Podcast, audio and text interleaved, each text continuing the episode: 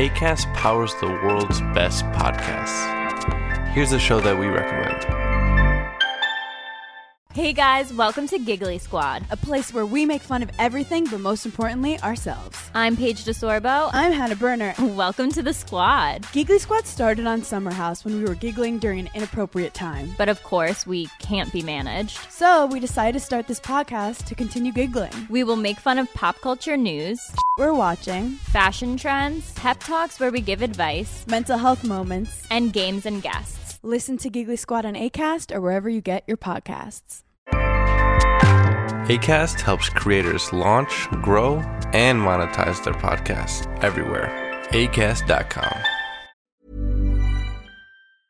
Tuttosvenskan presenteras av Unibet, stolt huvudsponsor till Allsvenskan och Superettan.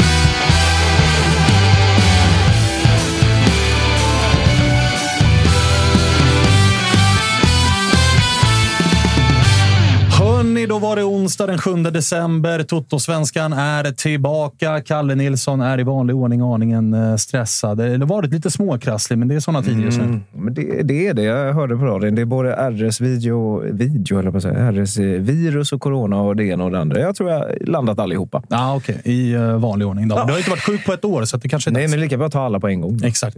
Eh, Jocke, du är här också. Jag är här också. Tåget upp Ja, i vanlig ordning. Då ska genom ett få- vintrigt Sverige. Ja, och du eh, chockades av kylan Ja, när du kom upp här det var till sån här, norra Sverige. vad de kallar det, rysskila och allt möjligt som de hittar på i, i, i eh, kvällstidningarna för att eh, illustrera samma väder som det är varje år. Så, att, det- ja, så, så kan det vara. Freddy Arnesson, du mår ja. bra. Ja, fortsatt alltså. Vi sa precis det. Man har ju mått bra sedan mars i år. Det tar ju aldrig slut. Och vi har hjärnan bakom allt med oss idag också som gör att man får må så jävla bra som djurgårdare hela tiden just nu. Så det är en Så är ära. det. Så är det. Vi säger välkommen tillbaka till Toto-svenskan, men för första gången på plats i egen hög person, nämligen Bosse Andersson. Tackar. Hur Trevligt mår du? Ja, jag mår bra. Trevlig studio ni har här. Eller? Bättre det än att gå och ligga live och käka glass i Norrtälje. Ah, det, var, det var i och för sig fint det också. När det var, det var, vilka var det? Det var du, Vasjutin och någon till? eh, Piotr, va? Nej, det var hans rådgivare. Ah, Okej, okej. glass i, i Norrtälje. Det var fint. Men fint att, att ha det här också. Är det mycket att göra just nu? Ja, det har ju varit ganska intensivt måste jag säga. Eh, efter säsongen. Eh, men det har gått ganska bra tycker jag. Och, eh, vi har koll på det mesta när det gäller planeringen inför nästa år. Eh, och eh, sen har vi också fått en del pusselbitar på plats och det är ganska skönt så här tidigt. Och, eh, så att det, det finns ju alltid lite utmaningar varje dag, men det känns så här eh, 7 december har vi kommit en bra bit på vägen vi inte har gjort tidigare om åren. Har man eh, någon semester inplanerad som sportchef eller är det den här perioden som är den mest hektiska? Äh, det blir alltid hektiskt när man bryter eh, säsongen och några kontrakt går ut och det finns lite osäkerhet med några och ska man rekrytera. Så det är klart att det är ganska intensivt arbete när de andra spelare och ledare och tränare är på semester. Så att säga. Men det är också, man kan vara jävligt effektiv också.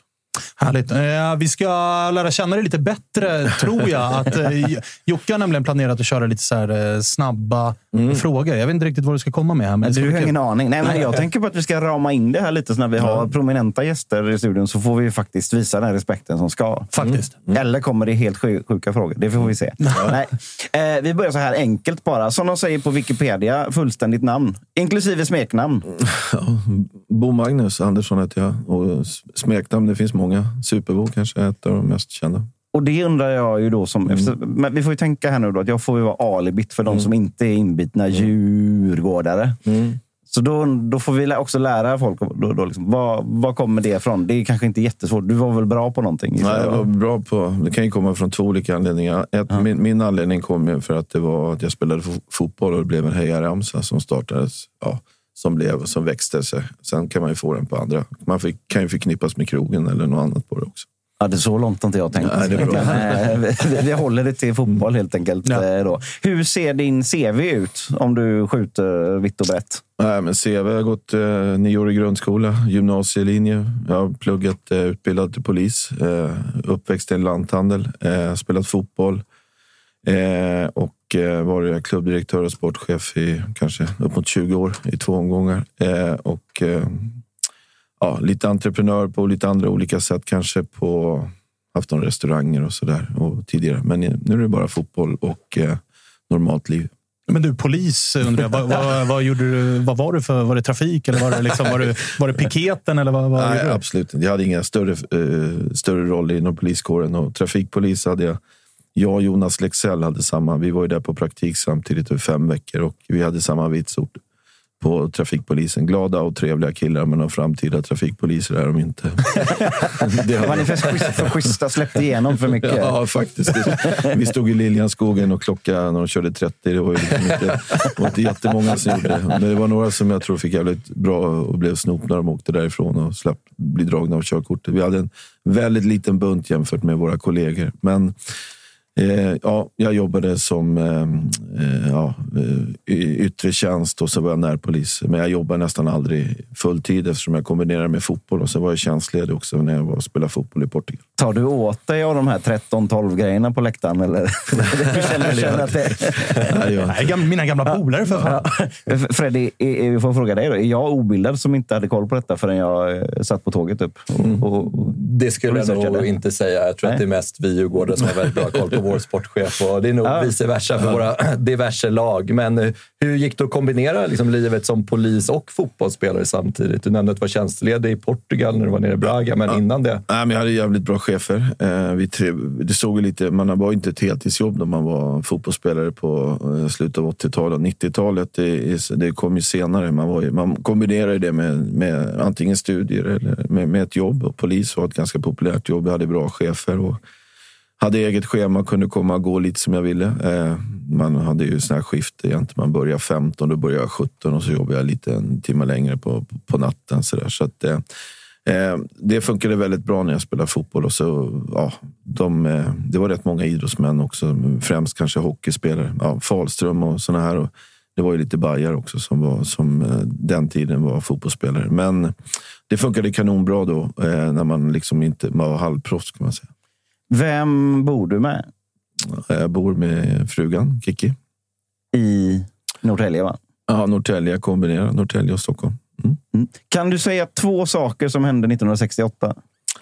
Ja, det kan jag väl säga att eh, ja, jag föddes ju 26 augusti eh, och eh, jag tror det var, i, var det invasionen i, Tjeckoslovakien också. Bland annat. Och så blev Martin Luther King Ja, skjuten. skjuten, ja, precis. Ja, det var ju ett roligare sätt att fråga vilket Mm. år han var född. Visst var det kul? Ja, det var kul. Kul. Eh, tjänar du över eller under den allsvenska snittlönen? Ja, det beror på vad den snittlönen är. Här. 95 tror jag den ligger på. Ja, det är gränsfall då. Ja, Okej, vi behöver inte veta så mycket mer egentligen. Ja, lagom. Du, Lagom svar. du bor i Norrtälje. Liksom, hur, hur- hur ser maskinparken ut då? Är det bil, båt, helikopter? vad, vad, har vi i garaget? Liksom? Ja, nu har jag, väl, eh, jag, jag gillar ju lite prylar. Så. Men eh, båt gillar jag. Någon båt till kanske också.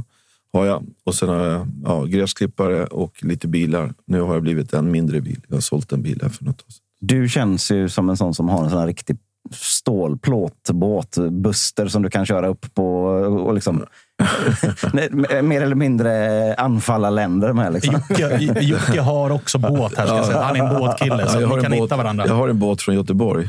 Jaha, ja. Om du är båtintresserad. Det är en Nimbus då? Nej, men du har några killar där som heter Järnbröderna. Aha. Känner du dem? Nej. Nej, men de är...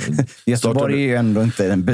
Men... Nej, men det om man gillar båtar i Göteborg så Mm. finns det några skickliga killar som har eh, agenturen på Brigg och sen byggde de eget var en båtmärke som heter Iron. Nu vet jag. Det är mycket nära där jag bor. Detta är inte intressant för någon annan eh, än mig, men i alla fall.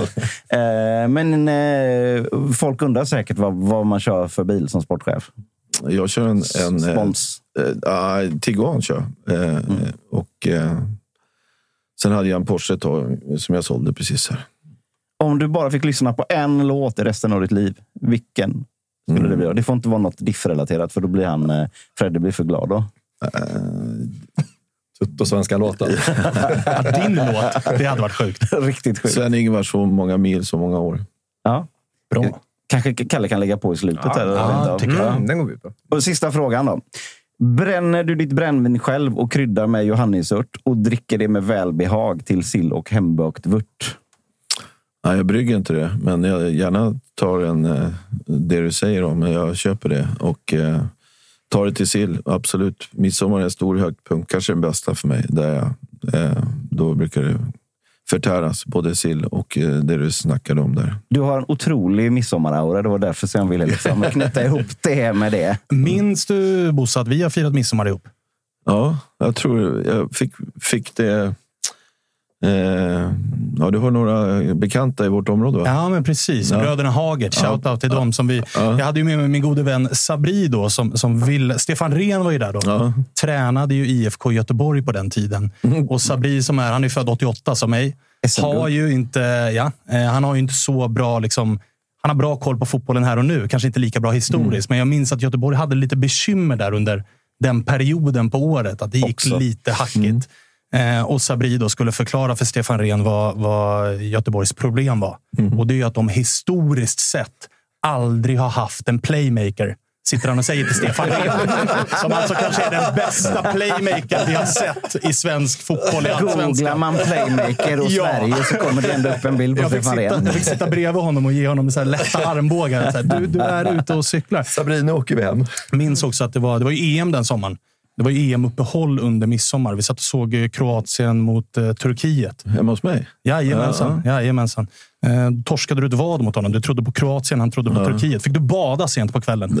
Ja, precis. Det är härligt. Ja, det var, det var fina tider i alla fall. Ja, det var en midsommar som Stefan Rehn var hos mig när han var tränare i Göteborg. Och så, eh, de skulle möta Hammarby på, på Söderstadion. Under den, eh, det var inte byggt Tele2 då. Och sen tog jag Stefans telefon för de skulle träna. Där var på, han skulle åka ner på söndag morgon för att träna på söndag eftermiddag för att åka upp till Stockholm. Och då tog jag Stefans telefon och skickade till Håkan Mild. Är det okej om jag kommer direkt till till, till Söderstadion på, på, på måndag. Och eh, då kan du stanna hemma för gott. Så fick, jag, Stefan Rehn blev alltså pillrig. Jag skojar bara. Men det var, det var roligt. Det var rätt roligt. On brand Håkan Mild också. Ja, det är det. Det är det. Han är ingen man skojar med. Det är det verkligen. Det är det verkligen. Eh, härliga frågor. Bra. Vi- Lagom? Lagom, lagom. Absolut. Eh, du, eh, vi ska bli lite mer eh, aktuella. Då. Det har ju, som du varit inne på, hänt en hel del här eh, tidigt innan fönstret ens har eh, öppnat eh, på riktigt. Eh, är det viktigt, skulle du säga, att så här, vara tidig i de här förberedelserna? Att eh, göra klart truppen så tidigt det går? Framförallt nu när ni ska spela Europa-slutspel och allt vad det är. Nej, men jag tror det är tidigt generellt det är bra att man har så många spelare på plats när man eh, startar upp. Eh, vi hade väl en, liksom, en, hade ringat in några spelare som vi hade börjat jobba på under hösten. Och det var ju alltid kul när man sätter dem man vill eh, ska komma till oss. Eh, Oliver och eh, Carlos var ju två spelare som, eh, som vi var angelägna om att komma till Djurgården. Och sen eh, Ja, innan första advent så är båda klara. Så det, då är det, det, är liksom, det är inte alltid det är så. Utan, ehm, så det är skönt att det, det löste sig. Sedan har vi några bollar till i luften och känner sig ganska hoppfull på dem. Eh, så att, eh, jag tycker vi känner oss bra förberedda och eh, som sagt var, planeringen är klar och eh, ha så många som möjligt när man är, drar igång den 9 januari, är min, är min tanke. i alla fall.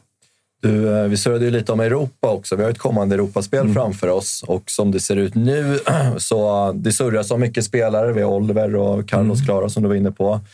Hur tänker du eh, när vi enbart får liksom registrera tre nya spelare nu till, eh, till eh, ja, nästa, nästa match ute i Conference League? Går de två rakt in? I dagsläget så tror jag man vill att de ska vara med på listan. Det är som du säger, vi lämnade in en... Våra transferfönster stängde 11 augusti. Eh, det var samma kväll som vi spelade mot eh, Sepsi från Rumänien eh, och säkrade att vi gick till playoff. Det var, vi kunde inte registrera några spelare efter, efter det. Liksom. Så att, och sen så lämnade vi in en lista då när vi gick till gruppspel och det var ju de som var spelklara. Så att, det är ju en liten utmaning för oss.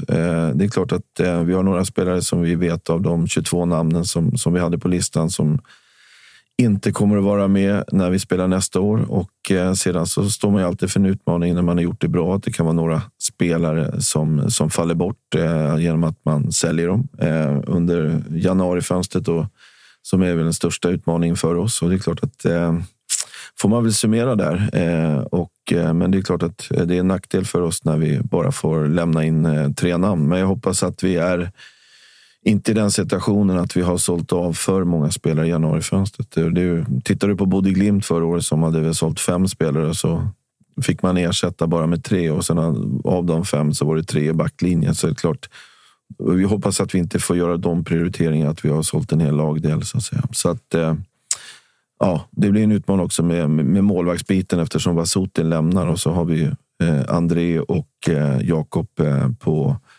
Eh, på listan och Tommy Vaiho som, som återkommer från Sirius. Att, men i början på februari så får vi ta det beslutet vilka tre som är med på den listan och tillgängliga för att spela åttondelsfinalen den 9 mars borta. Kan det, också vara en, förlåt, kan det också vara en del i en förhandling nu inför inför vintern att eh, ja, men man får lajva lite sportchef att man tänker att vi har ju råd att tappa tre nyckelspelare om vi köper in tre mm. spelare på liknande positioner. Men om man börjar rycka en fjärde och en femte eh, nyckelspelare, om vi ser till de där som startar i Djurgården, att man eventuellt säger till dem att vi vill gärna ha dem över det här fönstret, men mm. i sommar så kan vi göra någon, någon typ av uppgörelse. Ja, ni kan inte vara med och spela åttondelen. Liksom. Ja, exakt. Att, ja, men, ja, men att man, med den klubben som är kanske intresserad av den fjärde mm. spelaren, att man säger till dem att ja, men vi, vi, vi tar upp den diskussionen sen i sommar istället. Ja, men det är klart. Vi kan väl riskera att tappa kanske två spelare. Det får vi klara att hantera. Eh, Hjalmar är väl den som är hetast, ska jag vilja säga. Även Joel. Hampus eh, också, så att säga. De andra som, eh, ja, som kan också ha gjort det bra, men de är liksom inte intresserade av att sälja. Så utan, den som ligger i ordning egentligen, det är Hjalmar om det är något som är riktigt bra för han och bra för Djurgården. Och, och då måste vi klara av att hantera det. Och givetvis så Joel också som har, som har gjort det väldigt, väldigt bra i Europa. Så, så då får vi hantera det. Eh, sen har ju Hampus varit här i fem år och är det någonting som är bra för han, då är det någon av de tre spelarna där det är bra för, för spelarna och bra för Djurgården så, så kan vi inte sätta käppar i hjulet för oavsett att vi spelar en åttondelsfinal. Men däremot så tror jag spelarna också blir kinkigare. Att, det, att gå till ett lag eh, bara för att gå, då tror jag man kan bli lite kyligare. Men det är framförallt mer attraktivt när vi ska värva spelare. Det är klart att det, Oliver Berg eller Carlos ser ju som en utmaning att komma hit och, och en kick och få spela sådana typer av matcher svårare också att ersätta en så centralt drivande spelare som Findell på, på mittfältet så liksom, än, än en back eller forward. Liksom.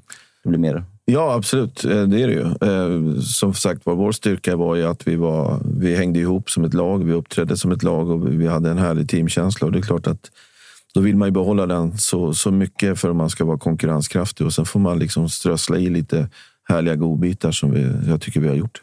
Du, vi ska snacka lite mer silly, men jag tänkte med mm. lite distans till uh, säsongen som avslutades här mm. nu.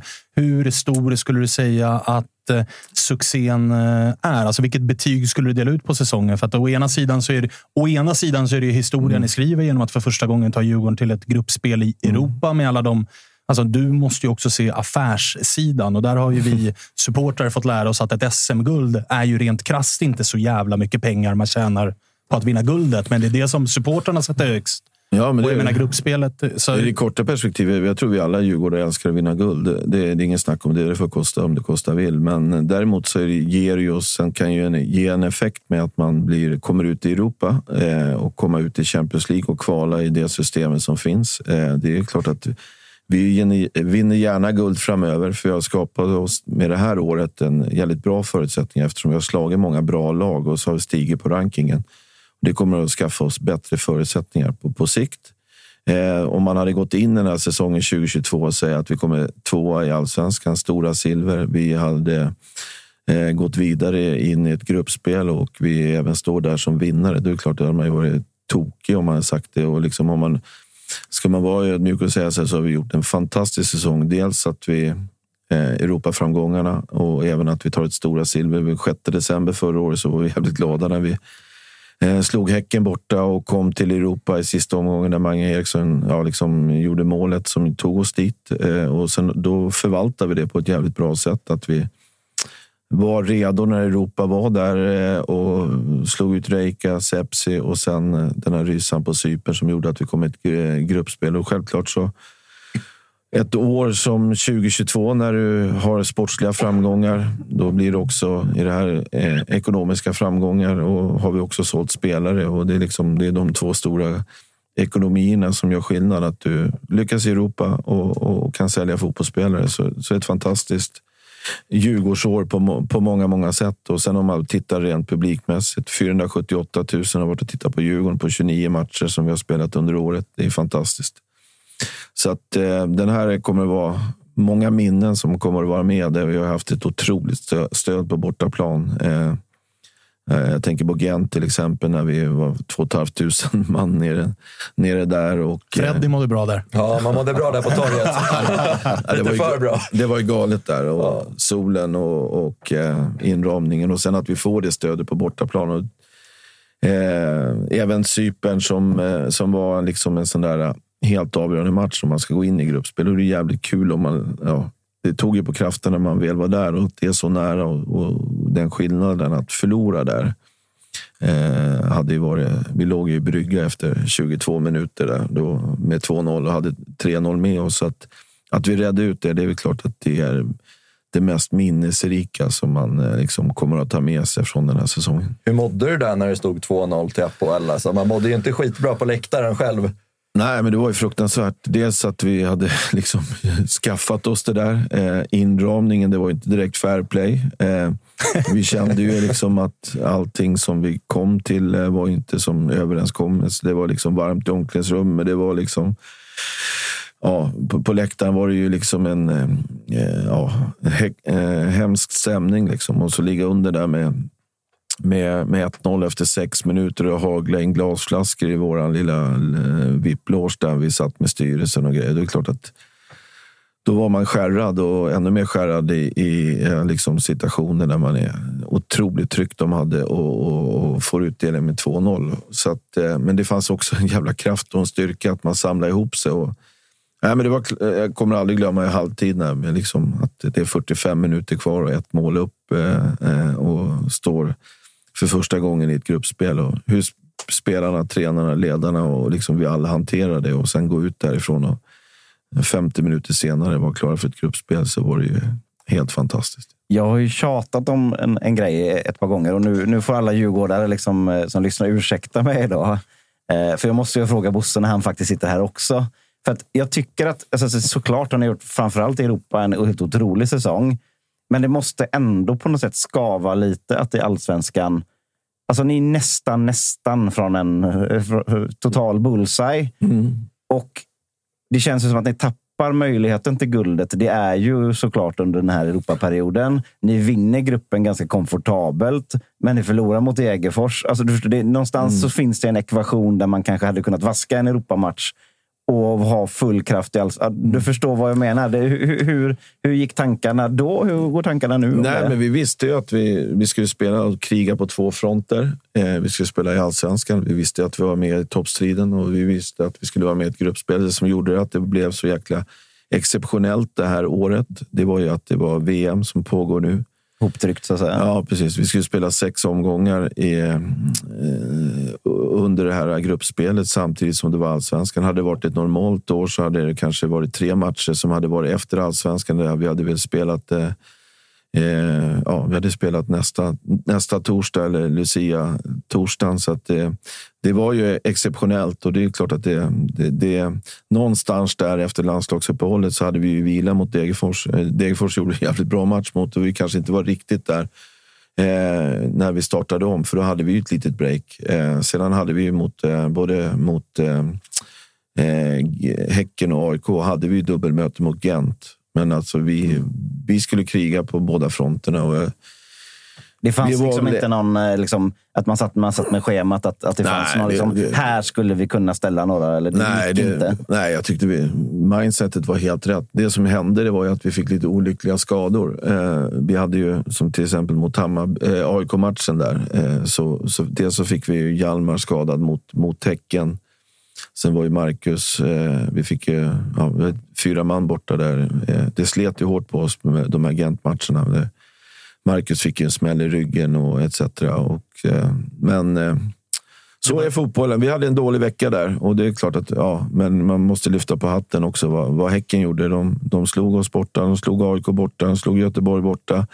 Eh, hade bra resultat, så att, eh, de är värdiga vinnare. Men finns det nu när ni, för jag antar att ni har suttit och utvärderat och sådär och nu väntar ju, oavsett hur det går i åttondelsfinalen och sånt, så ska Mm. ni ut och kvala och spela Europamatcher igen. Och som du är inne på, ni har bättre ranking den här gången. Har ni dragit någon annan lärdom av att, så här, eller någon analys av att vi behöver ha en lite bredare trupp kanske? Eller, eller var det bara att liksom, här, nu kommer det inte vara VM, nu kommer schemat inte vara lika tajt så att vi trummar på med det vi gjorde det här året? Eller, Nej, men det är klart, det blir ju alltid... Vi, vi visste ju inte liksom när transferfönstret stängde och jag menar, vi kunde ju liksom inte köpa spelare ifall att om vi skulle gå dit. Utan vi, vi, vi visste att vi hade en bra trupp som, som kunde hantera det här. Vi, det som jag också tror är viktigt att vi hanterar det där att man inte har en sån här spelaromsättning på, på, på sommaren. Att det finns spelare som riskerar att lämna oss och ha tankar någon annanstans. Och det, om man tittar i efterhand så var ju Isak Hien en sån där spelare som var omskriven under hela sommaren och ryktas hit och dit men hade fokus tillsammans och hade respekten för det. Liksom. Och eh, det är självklart att han hade den utveckling som det blev och vi kunde hantera både med Marcus Danielsson och Bessard som kom in så, så, så gick det hand i hand och det är klart att då, då, då blev det ett jävligt värdigt slut på, på det när man säkrar i, i Cypern och han eh, eh, två dagar senare åker ner till eh, Verona och, och eh, en fantastisk affär för, för oss och även för han i karriärsmässigt att gå vidare från att bara spela u på, på våren Eh, samtidigt som Marcus Danielsson var och spelade landslag och sen spelar han i landslaget eh, fem, sex månader senare. Och eh, ja, Det är en saga i sig. Så att, eh, och jag tror det är viktigt att man kan ta lärdom. Och, ja, vi ska inte ha spelarrörelse eller ha spelare som, som eh, under sommaren vill bli proffs. Det tror jag vi ska damma av. Och då, som jag sa, kanske bättre att eh, göra det i januari månad. Då.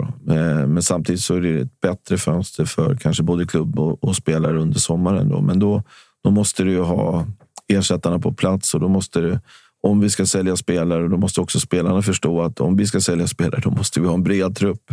Och ju förr den är, är på plats. Och det, det var väl det mesta kom ju på plats ganska tidigt förra året också. Det var ju Gustav Wikheim som anslöt där precis när vi åkte på träningsläget och sen kom ju Sead med, på grund av invasionen i, i Ukraina så att säga. Så att eh, så många på plats som möjligt och så lite frågetecken över sommaren. Så kanske några fler spelare som, eh, som kan klara av det, det här intensiva spelprogrammet som kommer att bli i, i sommar. Eh, och det är klart att både Häcken och Hammarby och, och Djurgården är garanterat där, så blir det något lag till. Så att eh, om man ska vara med i toppen så måste vi kunna kriga på två fronter och då kanske vi har lite mer erfarenhet av det jämfört med vad vi hade förra året. Så, så om, man, om, man, om, man, om man spelar i Djurgårdens trupp nu och, och vill bli utlandsproffs, så är det nu som gäller och inte sommar? Nej, jag ska inte säga, jag ska inte säga det. Max Där- tre.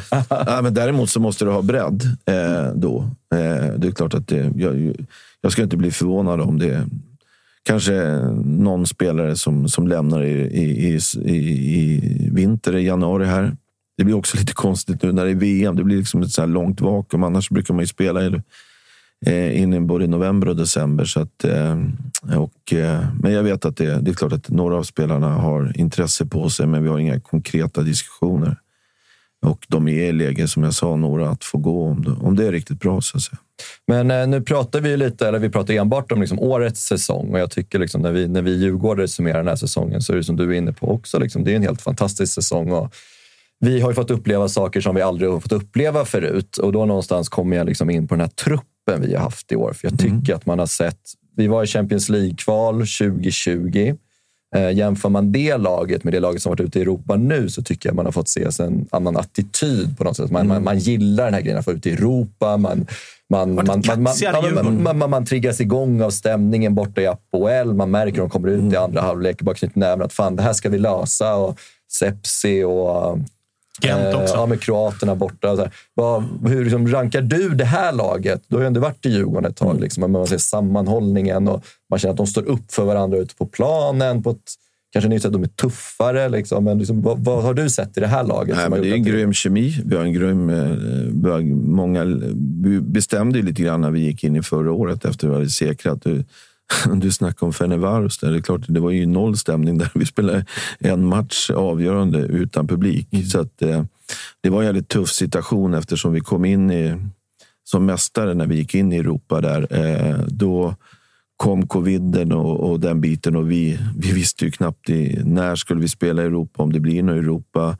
Allsvenskan börjar den 14 juni och vi hade ju förmånen att eh, att eh, ja, under januari där och februari så fick vi in ganska stora intäkter och vi satsade ju inte. Vi köpte Jesper Nyholm egentligen och vi var jävligt försiktiga och det är väl det man ser effekten av att vi, vi har haft tid och vi har klarat eh, coviden och med ett otroligt bra stöd av våra supportrar och, och de som har köpt säsongsbiljetter och medlemsutvecklingen så har vi liksom kommit ut det på ett grymt sätt och det kunde vi värva eh, några spelare som hade mer erfarenhet till det laget som vi som gjorde en väldigt bra säsong 2021 och eh, jag tror den mentaliteten tillsammans med att man har spelat landskamper Mange Eriksson som, som lagkapten, de triggades av den här jävla miljön att göra. Och sen är det ju små marginaler. Vi låg under med 1-0 i, i Reika efter 20 minuter och då känner man ju så här. Liksom, men jag tror också där kom en vändning när vi liksom vände den matchen i ett prekärt läge och fick med oss ett bra resultat hemma. Så att, eh, vi var ju några tuffa situationer i det här Europacupspelet där vi kanske hade marginaler med, men som lag gjorde vi en fantastisk insats. Eh, när vi leder med 4-0 mot Gent hemma och ligger under med 2-0 mot Molde och vänder till 3-2. De har inte fått stryk på, på väldigt länge på hemmaplan. Så att det finns några sådana här fantastiska... Och det gör man ju bara med att man har skickliga och coola tränare och en fantastisk lagmoral. Men du, det som eh, Fred är inne på, då, för jag tror att många, vi har pratat om det den här säsongen ganska ofta, att det är lite av ett liksom nytt Djurgården vi fick se. Att man upplevde verkligen att det varit ett kaxigt Djurgården, bröstet utåt. Och jämför man med när ni kvalade i Europa förra gången, så alltså, till och med Freddy och andra Djurgårdare sitter själva och är så här, fan, det är ett nytt... Har det, har det varit medvetet från din sida att hitta spelare som har ja, men den här lite mer attityd? Jag tänker på Viktor Edvardsen som är, liksom, gillar att synas, brösta upp sig och Mange och Joel Asoro som skaffat sig skinn på näsan ute i Europa. Och, har det varit en medveten strategi att vi Nej, behöver lite det mer var det. attityd? Vi, vi, vi, vi triggades ju av det. Vi var ju glada när vi åkte tåget hem från Hisingen att vi ska spela i Europa. Och det är klart att jag tror där någonstans så föddes det att liksom, äh, men vi ska göra det och ge det här Europa en chans att knäcka den där Europakoden. Vi har misslyckats dels eh, 2018 mot Mari- Maripol när vi kom ut första gången på tio år, vilket är ett lag som absolut vi ska kunna hantera. Vi satt med hjärtat i halsgropen mot Gibraltar, vill jag minnas, eh, som ett lag. Så att, eh, nej, men, och, och, och vi vet ju, som jag sa tidigare, det är två saker som kan göra skillnad. Antingen är man skicklig på att sälja fotbollsspelare, det är bra för ekonomin, eller om man lyckas i Europa, det är bara att kolla på Malmö FF. Och det är klart att Eh, vi var jävligt beslutsamma, både i styrelsen och ledningen och, och, och, och runt laget, att vi ska ge det här en jäkla chans. Och eh, det gjorde man med, med bravur, skulle jag vilja säga. Hur mycket har det liksom förenklat och haft samma team runt Jag, omkring? jag måste avbryta dig för att klockan är 14.30 och DIFs eh, Twitterkonto skickade nyss ut en till jävla klocka just nu. Fan, är det här någonting eh, du det som vet någonting om? Eller? Vad är det som händer nu? Arkivex. vad, vad är det för klocka som är ute? Vad stod den på? Är det 15.00 som gäller? Är det 17.00? Vad- Ja, det verkar vara 15.00 som gäller, Bosse? Ja, vi kör fem. Lås dörren här nu. Han ska inte ut härifrån. Exakt. Det kan hända grejer. Vi kör nedräkning till 15 år. Jävla, jävla touchdown.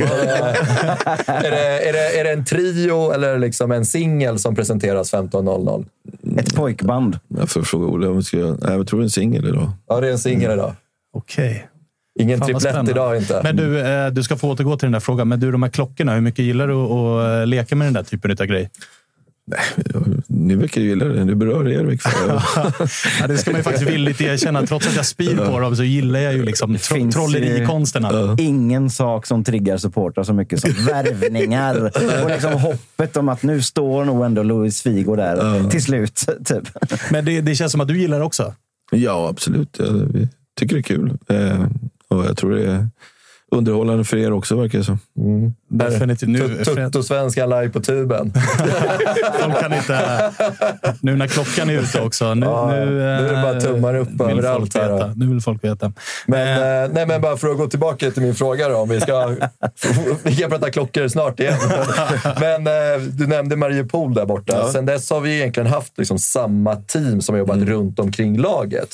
Hur mycket har det liksom, liksom kunnat skapa förutsättningar till den här Europasuccén? För jag tänker att du, Henke, har jobbat väldigt tajt tillsammans under lång tid. Kim och Tolle har varit tillsammans med er i väldigt lång tid. Liksom. Det måste ju liksom vara någonstans receptet till att vi är där, i, där vi är idag och man har tagit med sig lärdomarna tillsammans. Ja, absolut det. Men så jag tror kontinuitet i grunden är jävligt viktig för framgång. Eh, Vi har otroligt många bra eh, tjejer och killar i Djurgården som har jobbat under, under, under en lång tid och man utvecklas och man, man, man, eh, man känner trygghet i, i det och, eh, och eh, du får en eh, trimmad organisation som vet vad de andra utan liksom, det finns ingen prestige. Utan vi har en lite mindre organisation där många känner sig delaktiga. Vi var liksom några som kanske fick åka och reka på hotell och göra den bästa vistelsen för planeringen på resan. Och, eh, sedan så, ja, även på plan så tror jag det är viktigt med, med kontinuitet och man känner trygghet. Dels eh, från klubben, men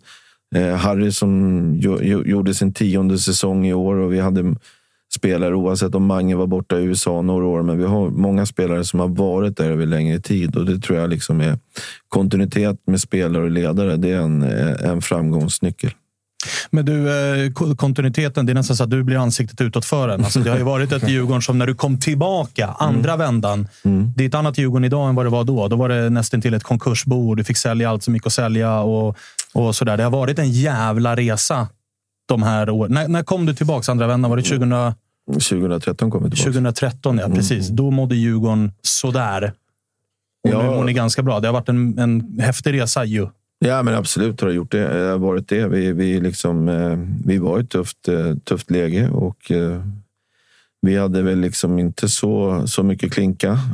Och har man inte pengar i den här branschen så, så får man ju fatta många tråkiga beslut. Man måste skära ner så att man har kostnader som, som är anpassade för den verksamhet och de intäkterna vi har. Och, och eh, men vi hade också en plan och vi hade liksom att vilka saker som var viktiga. Eh, vi ville vara en fotbollsförening både med herr och dam och vi ville ha en, eh, på sikt en, eh, en ekonomi i balans och, och eh, liksom en stabilitet att eh, vara med i ett allsvenskt lag. Och då, det var väl de första par, tre åren där som var lite tuffa. För vad vi än sålde så var det nästan pantsatt på något sätt. Man, man sålde spelare och så, och så hade man liksom finansierat det här med, och det är ju ofta villkorat. Eh, sådär. Så att, eh, men när vi kom ur det så, så var det ju första gången egentligen när vi eh, hade ett fantastiskt år som gjorde skillnad. När man kände att eh, när vi sålde Emil Bergström i februari till, eh, till Robin Kazan, vi sålde Sam Jonsson till Kina i, i juli och vi sålde Omar Kollit i augusti till, ehm, till Gen, Genka. Och sen så eh, i januari så sålde vi Michael Olunga. Det är klart att det var ju första gången vi kunde satsa på spelare kanske på en annan hylla. Och eh, det gjorde ju att vi kom ut i Europa. Isaksson kom hem, eh, eh Kim Källström kom hem, Jonas Olsson. Vi kunde köpa spelare typ som Felix Beijmo etc. Och, och eh, att det finns ett tålamod där. Och det, det är man ju jävligt tacksam för. Och eh, idag mår Djurgården fruktansvärt bra. Det, är styrelsemöte eh, ikväll och jag tror de är väldigt glada över det resultat som vi presterar. Och, men framför allt ska man ju också se att vi har ju sålt över nästan 12 000 säsongsbiljetter i eh, 7 december och jag vet att medlemsantalet eh, tickar på över Ja, över 23 000. Det är ju siffror som när jag började 98, det skulle ju vara helt... Eh, man skulle ju aldrig tro att det var möjligt. Så att liksom man, där får man stanna upp och, och nypa sig i armen, för det är faktiskt sant. Vi har gjort en jävligt bra resa och eh, sen är vi unika också att vi Ja, att Malmö och Djurgården, vi är ju totalt medlemsägda av 100 procent av medlemmar. Och, och jag menar, vi, vi har inte sålts ut eller något, har något annat ägarskap. Så det är ju en jävligt välmående förening som, eh, som mår just väldigt, väldigt bra. Och om någon hade sagt 2013 att eh, du Bosse, 20, eller 2022, då ska ni spela åttondelsfinal i en europeisk turnering och ha det Och kapital ni har nu och du är fortfarande kvar. sportchef. Eh, Hade du trott dem då? Nej, men det tror jag inte. Jag, jag tror väldigt sällan på sånt. Jag vill, som sagt var att eh, man sliter varje dag och hade man sagt det så hade man inte trott det, det överhuvudtaget. Och jag tror att eh, jag hade inte trott på i våras heller att vi skulle gå in i gruppspel. Jag är liksom sådär... Man, man, man tror och hoppas och man jobbar på det, men att det ska ske, det är liksom... Eh, det, det, jag har svårt att se det. Jag, jag måste fråga, för att om man, om man tittar liksom lite historiskt där. Det känns som att key i den här vändningen av ekonomin, det är ändå att ni på något sätt har lyckats liksom hitta och sälja spelare från afrikanska kontinenten på, på ett jäkligt bra sätt. Det är liksom Amartey, Omakolli, Olunga, Mushekwi, Sam Johnson, Tino, Badji, Chilova. Det, det fortsätter och fortsätter och fortsätter jag som sitter och tittar för, från en annan klubbs eh, perspektiv känner bara, vad är hemligheten här? För det känns inte heller som att det bara är liksom att, att, att värva en afrikansk talang och så funkar det. så att säga. Det måste finnas ett otroligt samarbete med, med liksom agenter och, och eh, folk som har koll på den afrikanska marknaden. Jag tror det också beror på vad vi själva gör. Eh, att man skapar en trygg... Tittar du på några av de där försäljningarna, några är Sager. Eh, Marco Lunga som var här i, i tio månader och blir en väldigt stor försäljning. Men eh, tittar du på Tino Kadewere, tittar du på Edward Chilufya, tittar du på... Eh, som, var här i, i fyra år och spelade hos oss, så tror jag också att vi... Vi har erfarenheten av det i klubben. Vi erbjuder en eh, trygg och en härlig miljö och de ska känna lugn och kunna utvecklas. Och, är med på resan. Sedan så är det inte så... Vi har ju haft otroliga eh, försäljningar, inte bara på afrikaner. Tittar du på, på, på, på Marcus Danielsson till exempel, Felix Beijmo, Emil Bergström som jag nämnde, så är det ju många spelare. Jag tror vi har sålt eh, nästan till upp mot 50 spelare sedan 2013. Och, och eh, Det måste vara där Olunga och de, det måste vara där de stora pengarna. Liksom. Ja, Marcus det måste bli en tur- turnover. Liksom. Ja, ja, precis. Men det var ju det jag sa. Vi, Det var ju första gången vi, vi, vi hade investerat i spelarna själva och ägde dem. Och, och säljer du då Emil Bergström, Sam Johnson, eh, Omar Colley och Michael Lunga som du har köpt väldigt, väldigt billigt. Och, och eh, du har eh, nästan till eh, eh ja, mycket av transfersummorna. Det är klart att eh, det var ju första gången vi kunde köpa eh, spelare eller kunna ta hem Andreas Isaksson, Mange Eriksson som vi tog i det fönstret. Och det är klart att gör du pengar ska du satsa pengar på och då kan du ju också utveckla fotbollsklubben och få bättre sportsliga resultat. Och det tittar man ju på. 2017 var ju första gången vi kom till eh, Europacup. Eh, vi gick till Europa. Eh, det var ju tio år tio års frånvaro från Europa.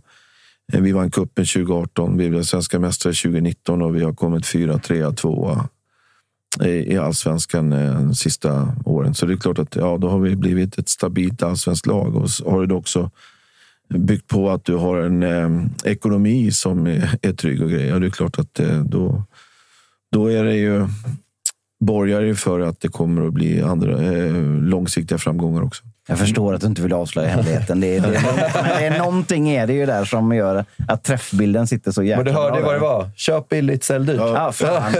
Eh, Jag ska bara eh, messa men- Håkan Mild här. Men apropå de spelarna där som Jocke nämnde. eh, Man, man drömmer ju liksom om de här hemvändarna och sådär. Och Är det, är det spelare du har kontakt med idag? Man vet att du och Mush har lite kontakt, men jag, Kadewere liksom kommer ju in i alla våra Djurgårdshjärtan Mm. och Amartey och Sam Johnson. Men är det spelare du fortfarande har kontakt med? Alla de Ja? Mors har vi. Han har gjort en fantastisk säsong. Jag tror de ligger trea i kinesiska ligan som nykomlingar. Han har väl gjort på 15 mål. Eh, Det är klart att han har ju han har en kärlek till Djurgården och det är självklart jag har kontakt med han. Eh, Olunga har jag också kontakt med. Eh, Tino som är på Mallorca nu. Eh, Chilufya. Badje, ja lite sporadiskt. Eh, men eh, han hör alltid av sig. Snart är det jul så brukar han alltid höra av sig den 25. Så att, Vill han ha julklappar? Nej, inte julklappar, men han brukar höra av sig på Facetime där på, på, på det. Så att, nej, men det är klart, det är oavsett. Det är klart att om Marcus Danielsson är i Kina så har man ju lite så här kontakt ändå. Liksom. Det, det är så. Une Larsson är i Grekland, han verkar trivas där nere. Och, Omar Colley, hur har han det där nere? Ja, han har jättebra. Vi, vi pratade faktiskt för ett par veckor sedan. eh, Vi hade Nisse som var på kansliet. Han åkte ner och kollade en match. Det går lite knackigt för laget, men eh, eh, han eh, han är en sån där som man har, ja, har kon- tät kontakt med. Ser du till att ha kontakt med dem? För att liksom, det är Nej. såklart att du är, du är en social person. Det är väl inget tvivel om den saken. Men det finns ju såklart också en uppsida som sportchef att ha kvar liksom, eh, trådarna utåt. Ja, men det tror jag är förutsättningar i jobbet. Att man är social och har kontakt. Och det är klart att eh, men det är väl mer att man har, de ligger mig varmt om hjärtat. Och liksom, framförallt så följer de Djurgården. De blir glada när vi vinner fotbollsmatcher. Oavsett var de sitter i Kina så får man alltid några bilder. Eller ja, ringen sitter i Sydkorea. Så, så här, det är ju jävla härligt. Du, eh, jag tror att det är som eh, du var inne lite grann på Jocke och det som eh, jag ibland, och det är ju att svära i kyrkan, att man som AIK ibland kan vara avundsjuk på, på Djurgården. Men det som jag har varit, det som jag har tänkt på, är att så här, anledningen till att ni har gått bra är ju också att ni har haft ett jävla tålamod. Alltså spelare som Tino Kadewere minns jag själv att så här, 99 procent av alla djurgårdare hade ju gett upp på Tino Kadewere. Att Och Badji. skeppa honom och Badji lika så. Att så här, det blir ju ingenting av de här. Och jag menar, man har märkt att så här, från andra supporterhåll, jag som är aik Jocke som är blåvit, även bajare. Man var på Joel Asoro lite efter första året att så här, det här blev ingenting. Va? Ha, ha, ha. Och så sitter ni där nu och är supernöjda över, över Joel. Har ni, har ni behövt jobba med det där tålamodet eller är det något som ni bara har? Eller? Nej, jag tror det finns det i klubben, för vi har flera lyckade exempel. Jag tror att man liksom, det, fotboll är ju passionerat. Man jämför sig med den senaste matchen och, och, och stämningen. Och liksom, det är klart att eh, vi jobbar långsiktigt i klubben oavsett om det är spelare eller eh, publikutveckling eller medlemmar eller sponsor så, så gäller det att jobba långsiktigt och då gäller det att skapa en långsiktig och, och en trygg miljö där man kan utvecklas. Och sen vet man som fotbollsspelare så kommer man bra och dåliga dagar. Men däremot så ska vi nå ett gemensamt mål. Om du tar en spelare som kommer 18 år från Afrika så har vi ett mål att eh, han ska komma hit, eh, känna lugn och ro och så kanske det blir något läroår och förväntningen är att man gör en match eller liksom att man måste ta det. Det tar tid och det tålamodet måste man kunna hantera i vardagen för oss som klubb. Och det måste finnas en respekt mellan eh, Djurgården och spelaren och, miljön. Och att, eh, då brukar det bli bra till slut. Härligt. Du, eh, den här jävla klockan håller på att klinga i mitt öra hela tiden. Är det, vem, är det vi har här bakom den här klockan? Har vi en, eh, är, det Har vi- någon, är det någon rebus på gång vi- eller någonting? Eller? Nej, det är ingen rebus. Men du, det, det är ju faktiskt kul, för att det är, alltså, jag, nu är ju min klubb som jag håller på börsnoterad, så vi måste ju hålla på med de här börsreglerna hela tiden, vilket man blir förbannad på. Men jag menar, även om man jämför med klubbar som inte är börsnoterade så känns det som att du ändå är fri. Alltså, du, du, det är inte så ofta du är inga kommentarer. Det känns som att du tycker om det här spelet som också är med media vad gäller silly season och att du kan köra relativt öppna korten då när vi ringer eller när Sportbladet ringer. eller sådär. Det känns som att du också tycker om eh, lite tycker om. silly. eh, Det, säga, det, det, man kan inte göra det dramatiskt. Om det är någon som svarar, om det är Olunga som svar, ringer så svarar man ju prata med en. Jag har inga problem att prata med de som ringer mig. Liksom. Och det är klart jag, jag har ganska bra koll på vad jag säger. Och sen, eh, men jag, om du frågar media så tror jag att jag är, är ganska tillgänglig jämfört med, med vad alla är. Det är en självklarhet för mig i mitt jobb. Liksom. Det, om det är någon som är intresserad så får du bara ringa så får jag svara. Jag, jag ser ingen dramatik i det. Eh, Kan det till och med vara så att många runt fotbollen är lite väl hemliga ibland? Det ska, allt ska vara så jävla hemligt hela tiden. Det, det liksom, vad de serverar för mat i, i matsalen. På, Ja, det känns som på att kakorna, eller- avdramatiserar jag, jag, lite jag menar grann. det. Att, att, att, att de kanske gör en för stor sak av det. Och du säger som, du, ska inte, ljuga- du, du ska inte ljuga för mycket i, Ja, i det är telefon. alltså, liksom. Gör man saker och har kontakt, det kommer, klart det kommer ut. Liksom. Mm. Eller hur? Man, eh, så, så att, jag ser ingen dramatik bara att man lyckas med det målet man ska göra. Så, så, så att, att du har koll på läget. Men ofta så kommer de ju på det väldigt, väldigt sent. Så att man har ju koll på läget. Och då kan man ju spela med eller vitsa med någon gång. Jag har väl ljugit några gånger också. Men Men, men så, så om du skulle avslöja nu till exempel vad som händer om tio minuter så skulle Ja. inte det vara någon stor sak egentligen? nej, vi kan ju avslöja det nu egentligen. Tycker jag. Jag kör! Vi ligger väl live eller? Vi Ja, ligger ja, vi live. ligger live. Vi ligger live. Chatten tjatar gissar jag. Ja, vem tror du då? Det blir blinka med höger öra då. Eller öga om det är Jakob Bergström. Ja, det är det. Det är jag.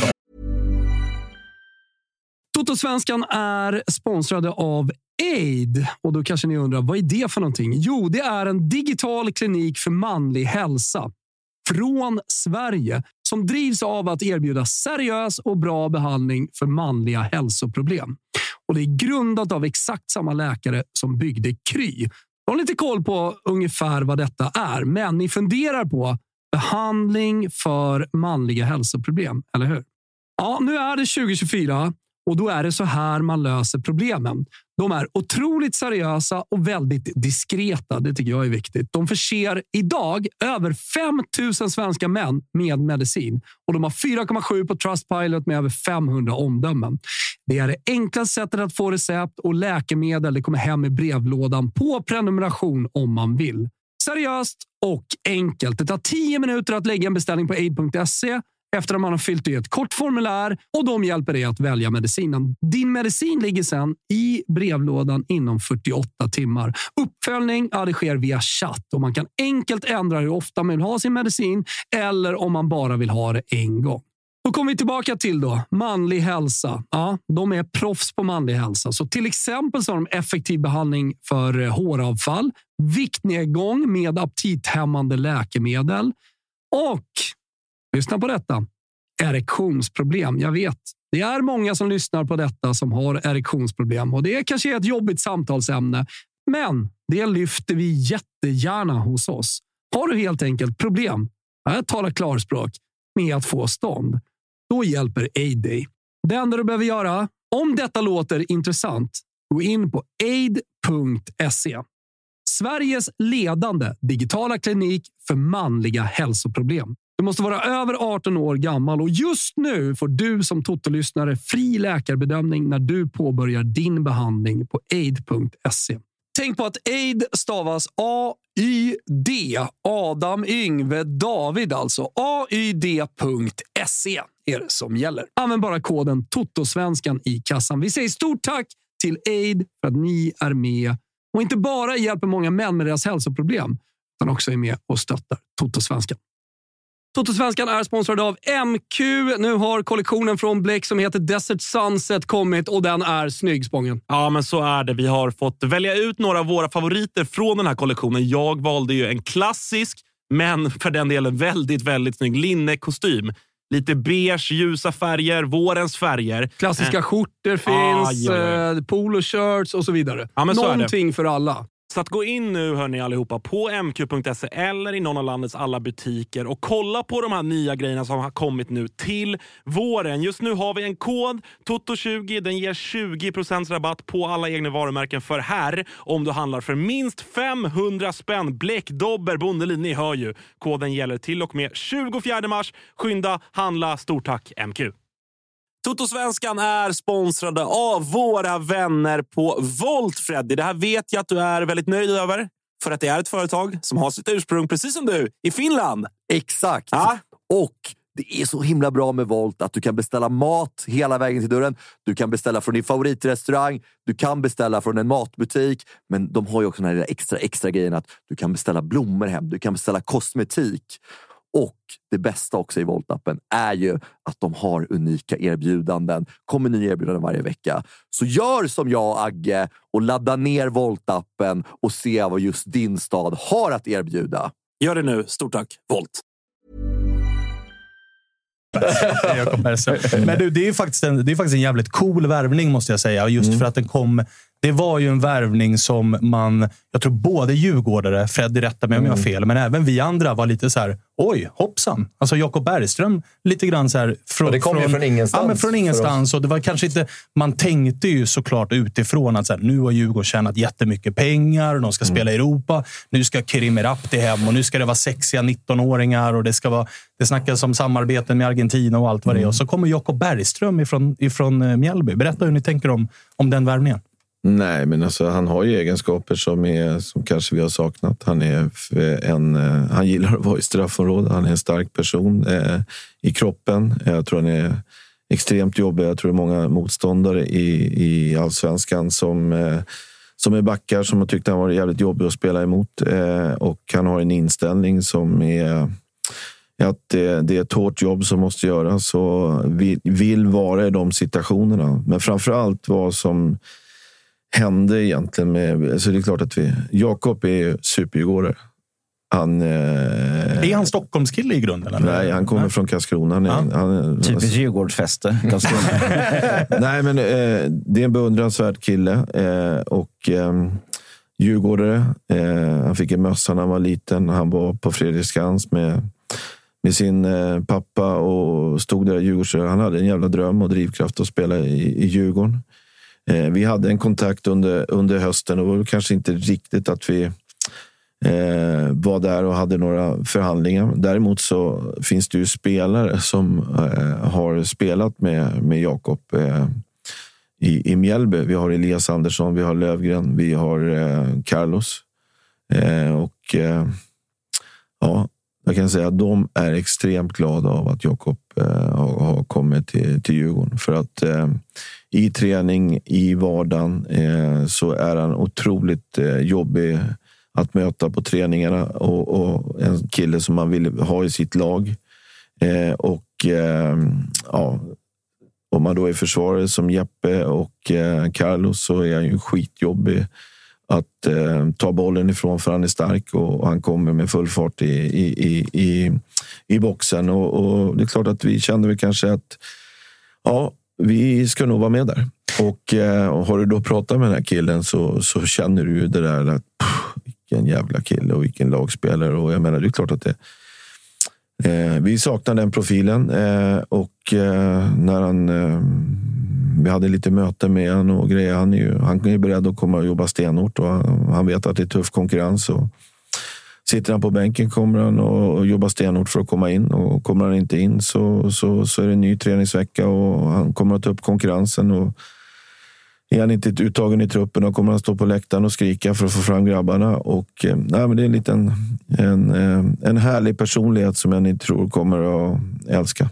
För det pratade vi, vi pratade om det lite förra veckans avsnitt också. Liksom att Jakob kommer ju såklart första hand in för att det är en extremt bra fotbollsspelare och han kommer in för att göra skillnad i Djurgården. Men det är också verkligen en sån spelare man vill ha i omklädningsrummet.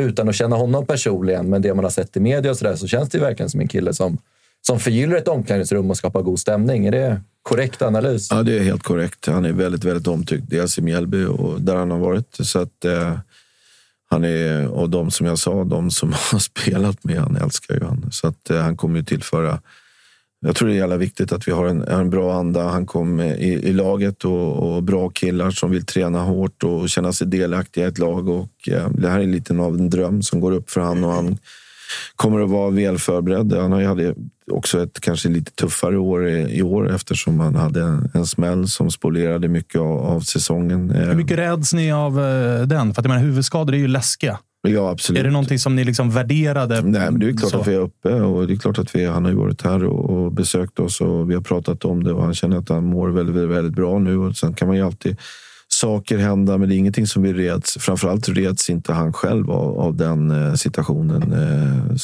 som han var. Utan han, han känner sig väldigt trygg och eh, eh, han avslutade säsongen och, och, och spelade. Så att eh, i vardagen känner han inga problem. av det. Det känns ju, hade vi inte sagt namnet, utan du bara hade gett mig beskrivningen. Han trivs i straffområdet, han är orädd, det är en bra kille i omklädningsrummet. Det är ju exakt samma ord som också går att applicera på Kalle Holmberg, som ju lämnar er. Så det känns som en ganska naturlig switch de två emellan. Så liksom. Med en straffområde som faller ut, en annan in. Absolut, och Kalle var, han har varit här i tre år och han eh, ville ha lite mer speltid. Och det är bara att titta, det fanns kvaliteter. Han är extremt omtyckt lagkamrat i vardagen. Klagade aldrig och kom igen och avslutade. Ja, när vi hade det här intensiva spelprogrammet var ju en nyckel till när vi, ja, Gent som när han gjorde mål och, och, och den biten. Och vi, måste ha, vi måste ha alla typer av eh, personligheter i ett fotbollslag och olika roller. Och, eh, Jakob kommer att fylla den rollen eh, så, som, som Kalle, Kalle, eh, som vi kommer att sakna med Kalle. Härligt. Du, eh, jag tror jag talar för alla djurgårdare som tittar live. Nu har ju klockan inte ens officiellt blivit presenterad, men jag gissar att som fotbollssupportrar funkar så är den mest ställda frågan i chatten just nu, när kommer nästa klocka? Så, är ju jävla fotboll- inte nöjd. Ja, men så är ju fotbollssupportrar. När kommer nästa spelare då? När kommer nästa? Men kan vi förvänta oss mycket av Djurgården under den här vintern? På spelarfronten, in och ut? Den här veckan. Den här veckan? Ja, den här veckan. Ja, I vinter tror jag skulle vara lugnt. Men eh, det kan komma någon klocka till i, vän- i veckan. Det är jag övertygad om. Oj, oj, oj, Hur bra är det här gänget från BP som alla snackar om nu då? Och då är det bröderna Bergvall och Wilmer Odefalk vi Som ett, pratar om. något jävla pojkband liksom.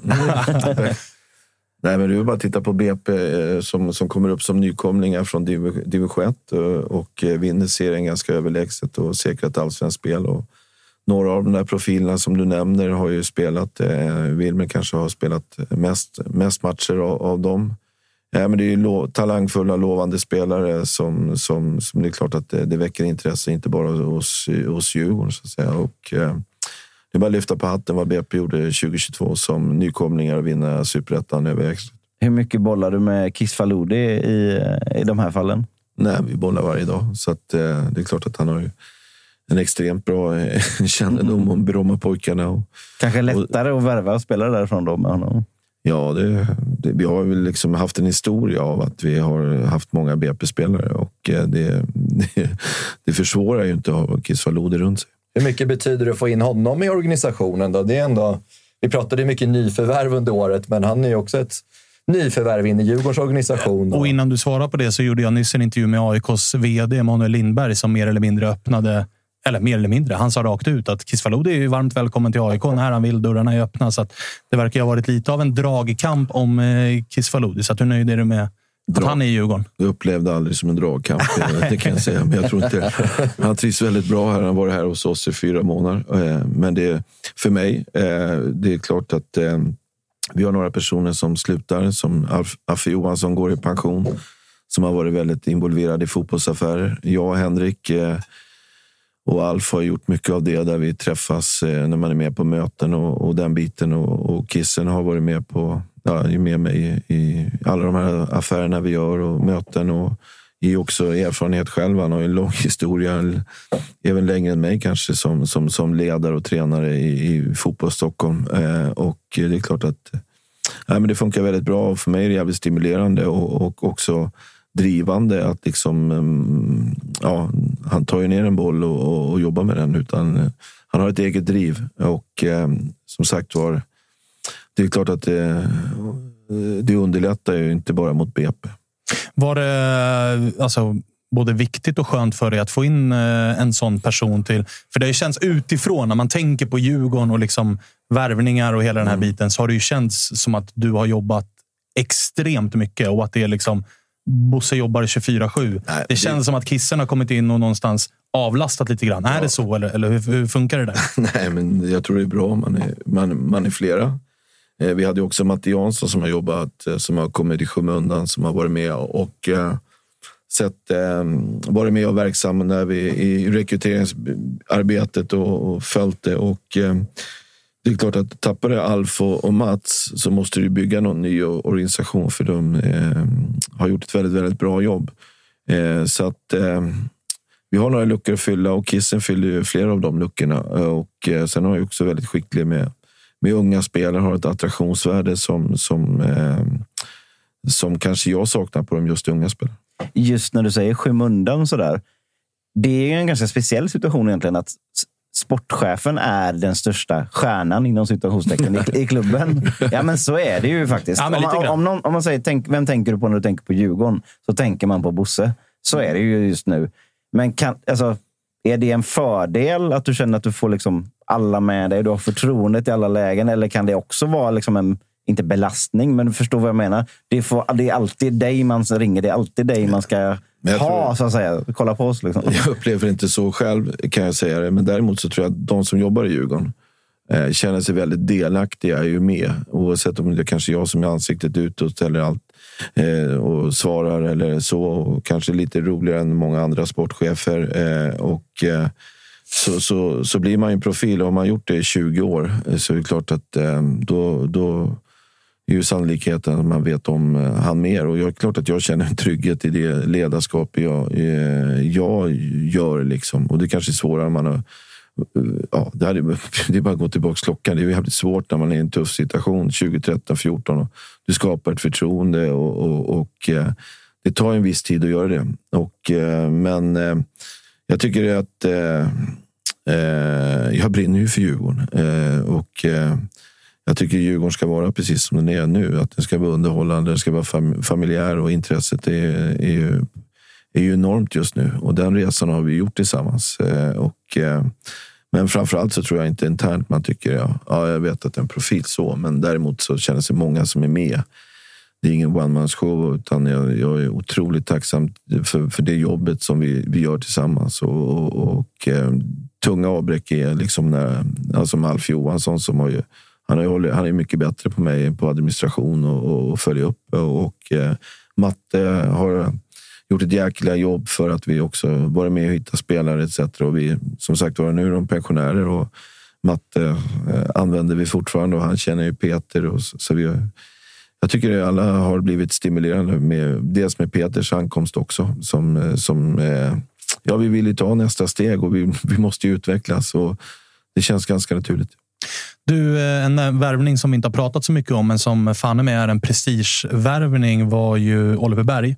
Där ju många trodde att så fort Rydström hade kritat på för Malmö FF så skulle hans eh, stjärnspelare Oliver Berg följa med pappa var lite grann känslan. Att så här, han trivdes väldigt bra under Rydström och det kändes naturligt. Hade man frågat hundra fotbollssupportrar i Sverige en vecka innan han blev klar för Djurgården så hade nog majoriteten trott att han kommer följa med. Oddsen var samma som att eh, Bergström inte skulle gå till Djurgården. Ja, men ungefär så. ungefär så.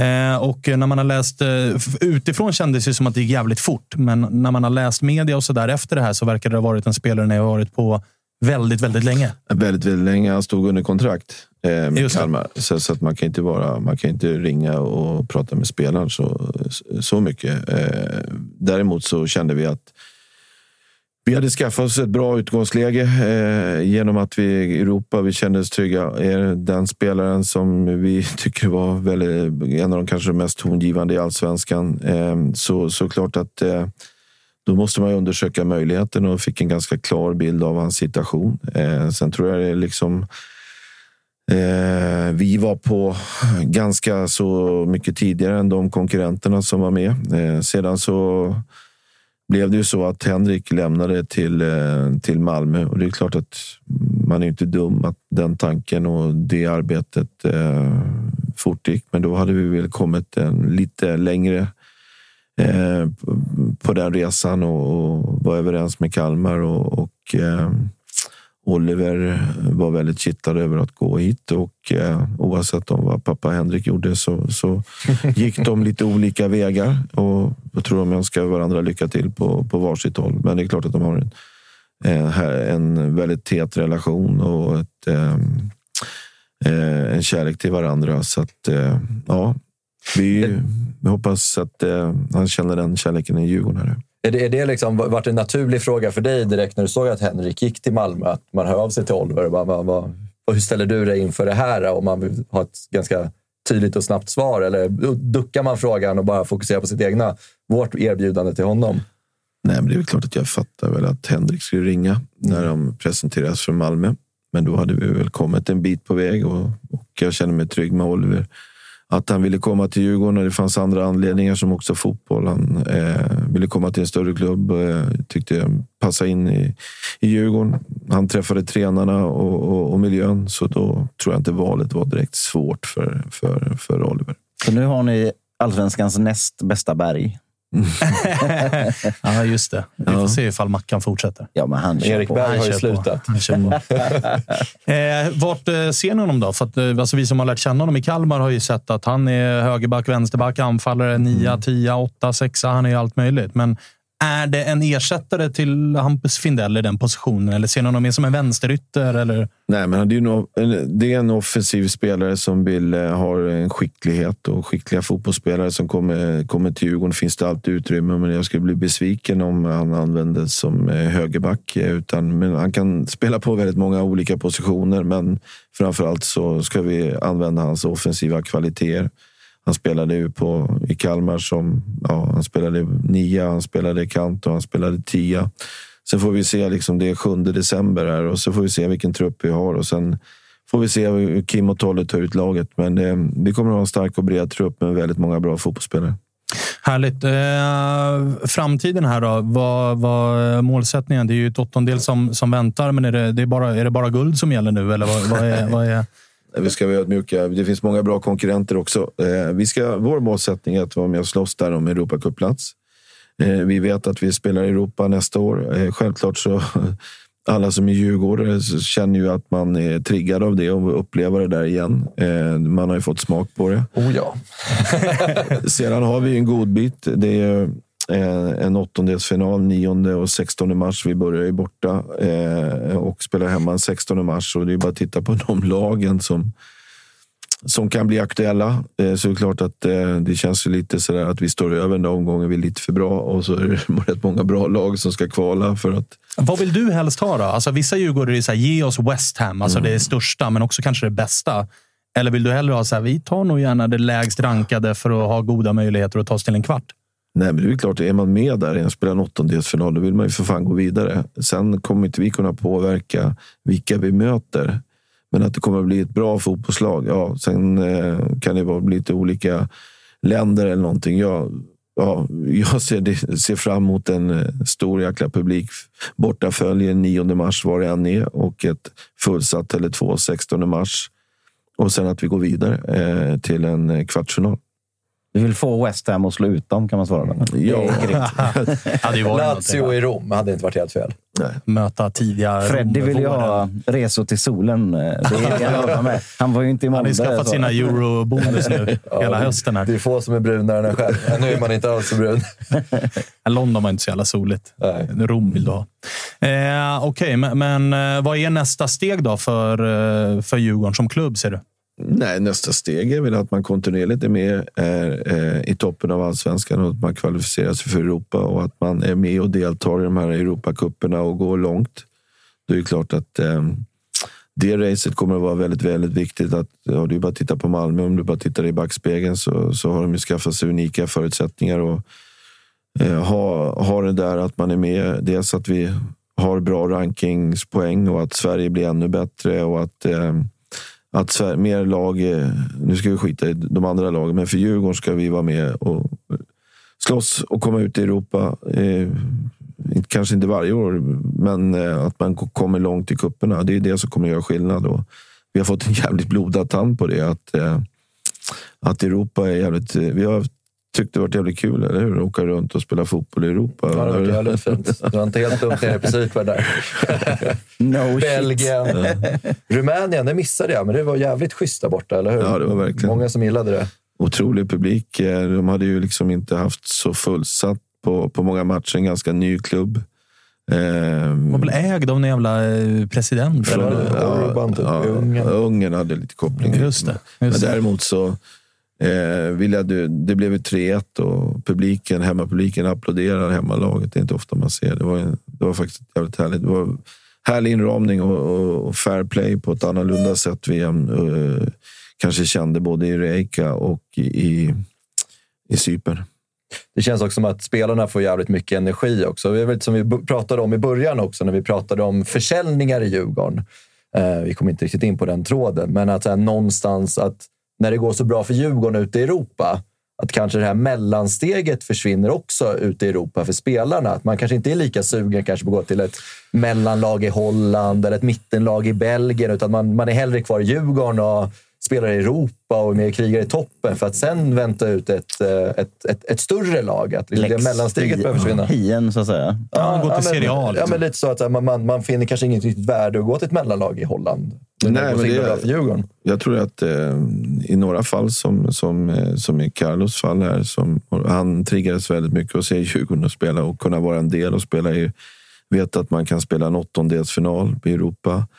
Eh, det är självklart att de spelarna som ja, tar Marcus och Bessar som var med oss och tränade och var och kollade på matcherna på Tele2. Det är klart att där vill man ju spela eh, och vara med i de här matcherna. Så att attraktionsvärde höjs givetvis och jag tror att våra spelare blir lite mer kinkigare. Att man har kommit till en, en undre halva i belgisk klubb där du känner att, eller holländsk klubb, eller vad, att man inte är med i de här Europamatcherna. Så, så är Djurgården ett väldigt, väldigt bra alternativ idag om man vill känna tillhörighet i. Om att man hugger kanske inte första bästa, utan nu är det man känt lite mer. Vi har haft lyxen att haft Hjalmar ganska länge i vårt lag. Djurgården kanske för sex år sedan kanske hade haft svårt att behålla den typen av spelare den tiden. Vi har haft Findell, samma sak. Så att det blir också att man har inte samma sug över att lämna heller. Nej, men vi känner inte samma stress heller. Vi vill ju inte sälja fotbollsspelare, men däremot så är det en del av verksamheten att eh, kommer det spelare hit som, som, som gör det bra och det finns en miljö där ute. Det är klart att vi, vi kan inte sluta med det och, och bara säga nej, utan gör man det i samförstånd och man kan planera det så, så kommer det fortsätta under min ledning i Djurgården. Och sen apropå, förlåt Jocke, sist, bara apropå spelare in och ut. Det har ju börjat bubbla lite kring någon typ av Argentina-spår i Djurgården. Är det någonting som du kan, Bara kan berä- be, be, berätta mer om? Att, eh, är det liksom något geografiskt område? Är det någon klubb eller är det Argentina man skannar av? Nej, men det är väl klart att vi, eh, vi, vi vill kolla på andra marknader. Eh, en stor del av Peters jobb är att vara ute och resa eh, och titta på och samla erfarenheter. Tanken just med Argentina, där vi, Peter var i tio dagar, det var ju av två, två anledningar. Ett, det var att eh, Racing var här på ett besök hos oss i maj och var här en, en vecka. Tittade på våra matcher, följde vår verksamhet eh, och eh, de gjorde ett jävligt trevligt intryck. De var väldigt stolta med vårt bemötande och eh, när som så skulle vi ha öppna dörrar där. Eh, nu, jag vet inte om du såg den där slutspurten i, i, i, i argentinska ligan. Missade den. Nej, missade den. Men Racing hade ju, kunde ju bli mästare och eh, mötte eh, Boca. Va? Och, eh, eh, och River Plate blev mästare. Och det förutsatte att eh, då, om Racing inte förlorade så, så, så blev Racing eh, mästare. Och de missade en straff eh, på övertid och så gjorde Boca i mål. Och det. Boca och River Plates rivalitet. Det, är rätt stor. Ja. ja, det, ja. Du fattar den rysaren. Ja. Fint med samarbete ändå med de argentinska mästarna. Ja, nej, det var nära att de blev mästare. Men Peter reste runt och såg väldigt mycket. Det är väl bra att man har en bild. Vi har inte varit där så mycket. Sen också ekonomin i Argentina. Det finns många spelare som har dubbla pass med spanskt eller italienskt som är EU-spelare. Så att, eh, det var en marknad som vi har tänkt på att åka tidigare och Peter var där i tio dagar. Sen har vi, vi har varit runt och rest på andra, andra där. Både Matte Jansson och Peter har rest i andra länder som, som inte Ola Gustafsson har hittat än. har, ni, har ni lyckats eh, singla ut något namn i Argentina som är så här, honom skulle vi vilja ha? Nej, ja, vi, det, det, det finns väldigt mycket skickliga fotbollsspelare där. Absolut. Eh, men vi, vi har jobbat på, på de här fronterna hemma också. Eh, det är klart att sätter du Carlos och du sätter Oliver och sätter Jakob, ja, så, så, så finns det några namn. Men jag, jag, jag har svårt att se att det är någon som spelar Djurgården här i våren 2023. Ja, vi ska inte räkna med någon argentins För nyförvärv. han Leo Messi. Ja, har hans kontrakt lite- går väl ut också. Då blir det stora klockan. Ja, då jävlar, då blir det en...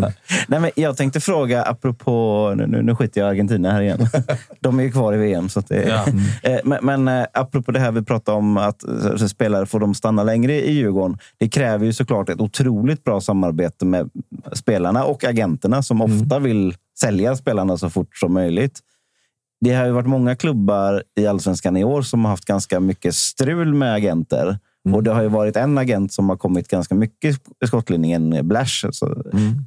Men där verkar ni inte ha de minsta problem. Alltså, vad, vad är din syn på, Ja, på, men det- på hela den cirkusen som har Nej, Jag har varit? ingen Alltså, anledning att kommentera vad andra klubbar gör. Eller där. Däremot så är det mitt ansvar att jobba mot agenter och, och göra spelaraffärer. Vi är väldigt nöjda med, med den affären som, som Isak Hien. Precis. Eh, eh, och, eh, du förstår varför jag frågar? För Ja, det- jag fattar, ja, ja. jag, jag fattar varför exakt du frågar. Eh, det viktigaste är ju att, liksom att eh, ja, många kan bli proffs, men man kan inte få ett anbud på fredag och lämna på söndag. Vi har en långsikt, långsiktig verksamhet. Och för oss är det viktigt. Vi, har inget, vi är inte banga på att sälja fotbollsspelare, det har vi visat. Men att det ska gå schysst till och vi ska kunna hantera det. Eh, och eh, som sagt var, eh, eh han eh, säkrade att vi tog oss till ett gruppspel och det är omöjligt för en kille som, eh, som får ett bud från Serie A. Eh, vi fick det högsta budet. Eh, vi fick det bra stegpaket också. Eh, då är det omöjligt för oss att säga nej och det är bara att önska grabben lycka till. Och sen hade vi vår ersättare med Marcus Danielsson som fick några veckor på sig och, och, och växa in i det också. Så att eh, vi har ingenting... eh, Ja, det är klart. Vi har olika roller. Jag är sportchef i Djurgården. Agenterna jobbar för sitt och det, det, det, det är mitt jobb att parera det. Du, eh, på tal om att du eh, jobbar som sportchef i Djurgården. Då, har, du andra, liksom, har du större visioner och drömmar själv? Eller, alltså, tittar vi på konkurrerande klubbar. Vi har eh, alltså Jesper Jansson i Hammarby har varit i olika klubbar. Eh, tidigare var Björn Westerholm i AIK. Han är i Danmark nu. Alltså, Mm. Det finns ju karriärsvägar att ta. Ser du dig själv liksom, att jag, jag ska gnugga på i Djurgården? Eller har du en dröm om att komma utomlands Nej, du absolut också? Eller? Absolut. Jag är väldigt nöjd med att vara i en av, i, i Djurgården, är en av Sveriges eh, mest framgångsrikaste föreningar. Eh, och jag har liksom, om jag ska jobba med det här så måste jag ha hjärta med mig och passionen. Eh, det har jag jävligt svårt att hitta i någon annan klubb än Djurgården. Känns som att du också får vara väldigt mycket dig själv i Djurgården. Ja. Det är en match made in heaven, så att säga. Nej, men jag var liten så var jag också djurgårdare. Liksom, det är ju klart att eh, Ja, jag trivs jävligt bra. Jag ser inte mig själv att jobba i något annat uppdrag än att jobba i, i Djurgården. Så att säga. Så att, eh, lockas inte av att åka iväg. Får man sparken någon gång kanske man får ta något annat uppdrag. Men det är ingenting jag suktar eller längtar över. Jag trivs jävligt bra i Stockholm och, och har mina vänner och har en bas uppe i Norrtälje. Så att den kombon funkar är jävligt viktig för mig också. Än att sitta isolerad och bara jobba med fotboll. Det är inte riktigt min grej. Inte någon annan roll heller? Utan det är sportchef du ser dig som? Liksom. Nej, absolut inte. Utan, Kanske tränare då? Nej, tränare tror jag är lite för gammalt. Vi har två bra tränare som är Kim och Tolle. Hoppas jag är kvar länge. Nej, men däremot så, så åren går ju. Liksom. Eh, sen kanske man tröttnar på Bosse. Eller man, men jag kan gärna vara med och hjälpa till. och eh, Kanske inte den frontlinjen, men däremot så, så hoppas jag att jag är verksam i Djurgården i någon annan roll. eh, När åren, ja, åren går ju, vet du gubben Svanberg. Ja, de gör ju det. De gör ju det. Även för mig. Ja. Precis, men men eh, vi- vilket är, ja, men, tyvärr, den dagen. Du kommer ju sluta en vacker dag i vår vackra förening. Eh, vi- vilket Djurgården är det du vill lämna över till din efterträdare? Nej, men ett lag som har lyckats i Europa har haft en eh, tio år av minst eh, sportslig framgång och varit, eh, lämnar över en förening som eh, det är stort intresse av och en väldigt, väldigt välmående förening som man vill känna tillhörighet till. Och, eh, det, det är väl det man... Eh, att man får härliga förutsättningar att driva Djurgården på, på det sättet som vi har gjort under de här åren med, med kanske ännu bättre ekonomiska förutsättningar. Men har du, vad är liksom det yttersta målet du har med Djurgården? Är det liksom alltså den dagen jag tar Djurgården till ett gruppspel i Champions League, då, då hänger jag Slipsen ner. eh, att- pennan på hatthyllan? Liksom. alltså, har, har du något sånt liksom, tydligt mål? Nej, absolut inte. Det har jag inte. Men där, det, är liksom, det är klart att det är jävligt skönt när man har check på att komma till ett gruppspel.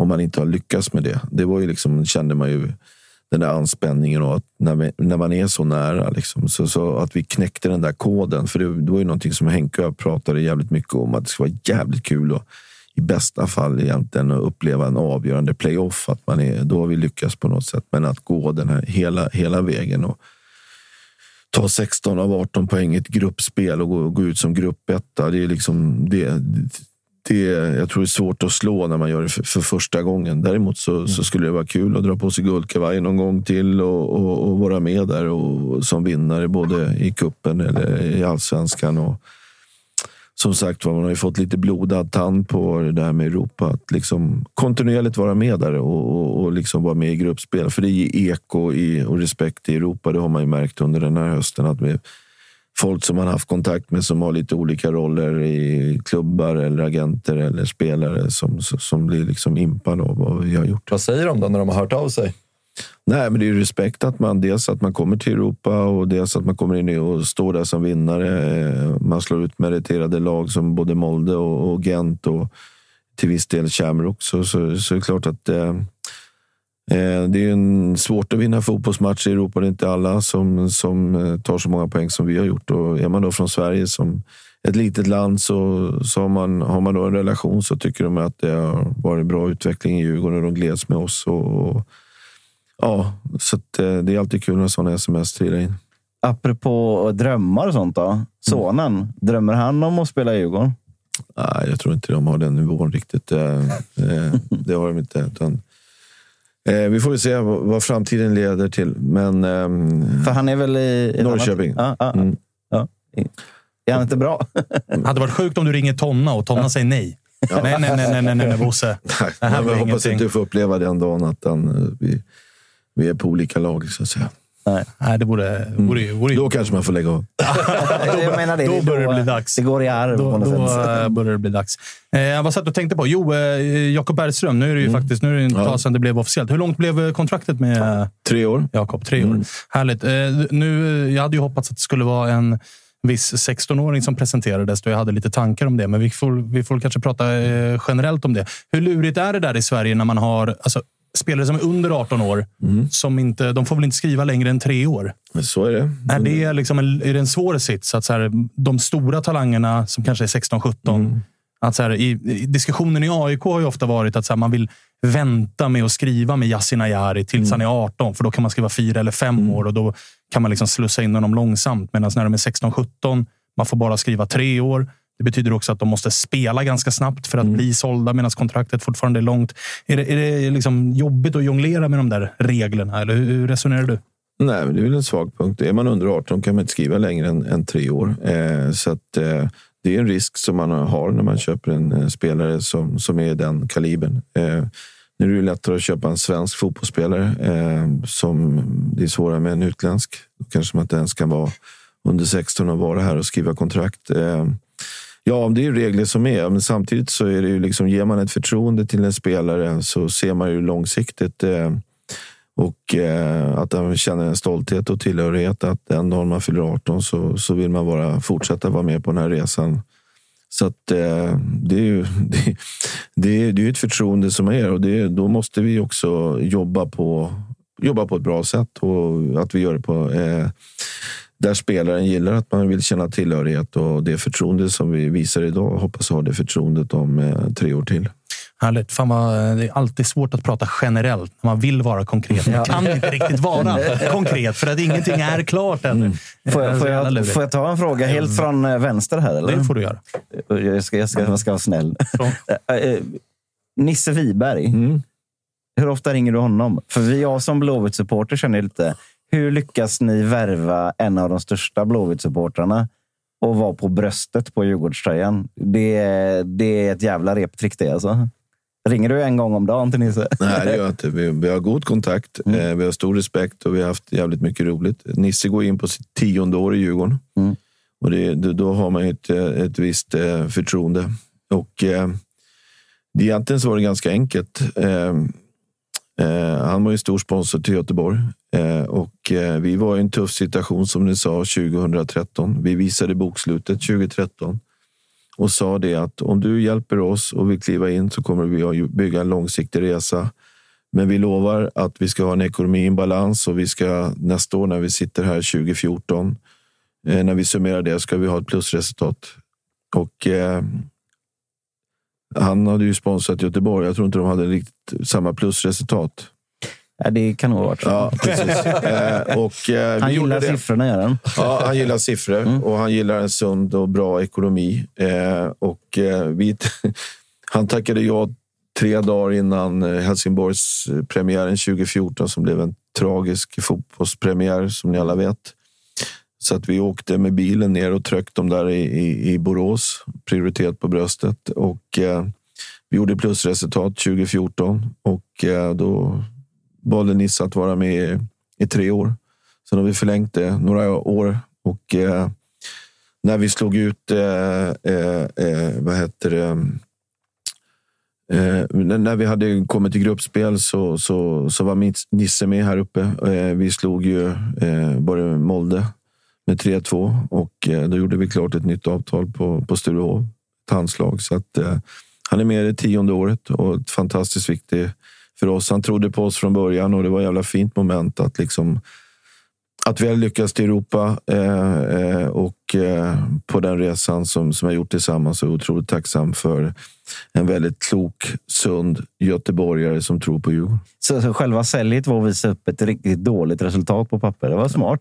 Nej, men det, vi, hade, vi hade inte satt vi, vi var i en tuff situation. Vi kom in i, i, i november eh, 2013. och Vad skillnaden var, det var att jag tryckte upp en prioritettröja och skickade till han på Djurgården utan att det var klart.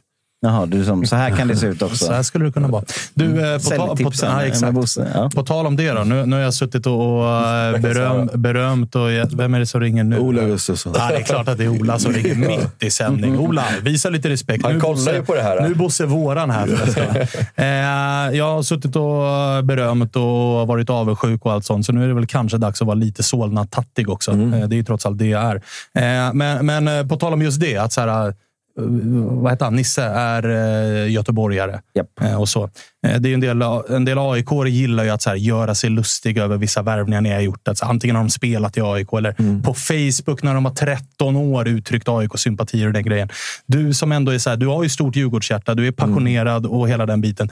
Hur lätt är det för dig att lägga såna liksom, grejer åt sidan? Du vet ju vad som kommer hända när du värvar Pierre Bengtsson, men du väljer att liksom Väljer, väljer du att bara så här, strunta i det och bara se spelaren? Är det lätt att göra de Ja, men det, är klart avvägningarna? att, det är klart att vi har kunskap på det och vi diskuterar det också. Eh, vi, vi vet eh, som sagt var att Pierre Bengtsson har spelat i AIK. Men tittar du lite nyktert på det och tittar att han spelade sin sista match i, i, i AIK 2019. Eh, 2009 tror jag det var. Ja. Eh, och sedan har varit eh, 13-14 år i, i, i Danmark, i, i Frankrike. Och, och sedan så där så och egentligen inte spelat i A-laget egentligen i AIK så, så finns det ju spelare som, som har varit i, i Djurgården som kan bli aktuella för någon annan klubb eller någonting. Men det måste man ha respekt över. Men det är klart att när det väl är sådana grejer, då är det många som är med och pratar i Djurgården och tittar på. Vi har ett gäng som kollar på. Det kan ju finnas en en eh, gammalt inlägg i sociala medier och sånt där. Så det, det, det är självklart att vi tittar på det och bedömer det innan man går eh, slutför det. Men är det lätt att bara borsta det åt sidan? Och tänka, för att du vet ju att så här, nu kommer vi skriva med Pierre här. Jag vet hur det kommer låta, men jag liksom skitsamma. Vi kör för att det här, är, det här kommer vara tillräckligt bra ändå. Nu tog jag Pierre som exempel. Det kan ju vara Mange eh, Eriksson, Mange var ju Eriksson liksom. Ja. Mm. du, du fattar vad jag menar. Att så här, för att det, det jag kan tycka är imponerande är just den grejen. Jag tror att AIK inte...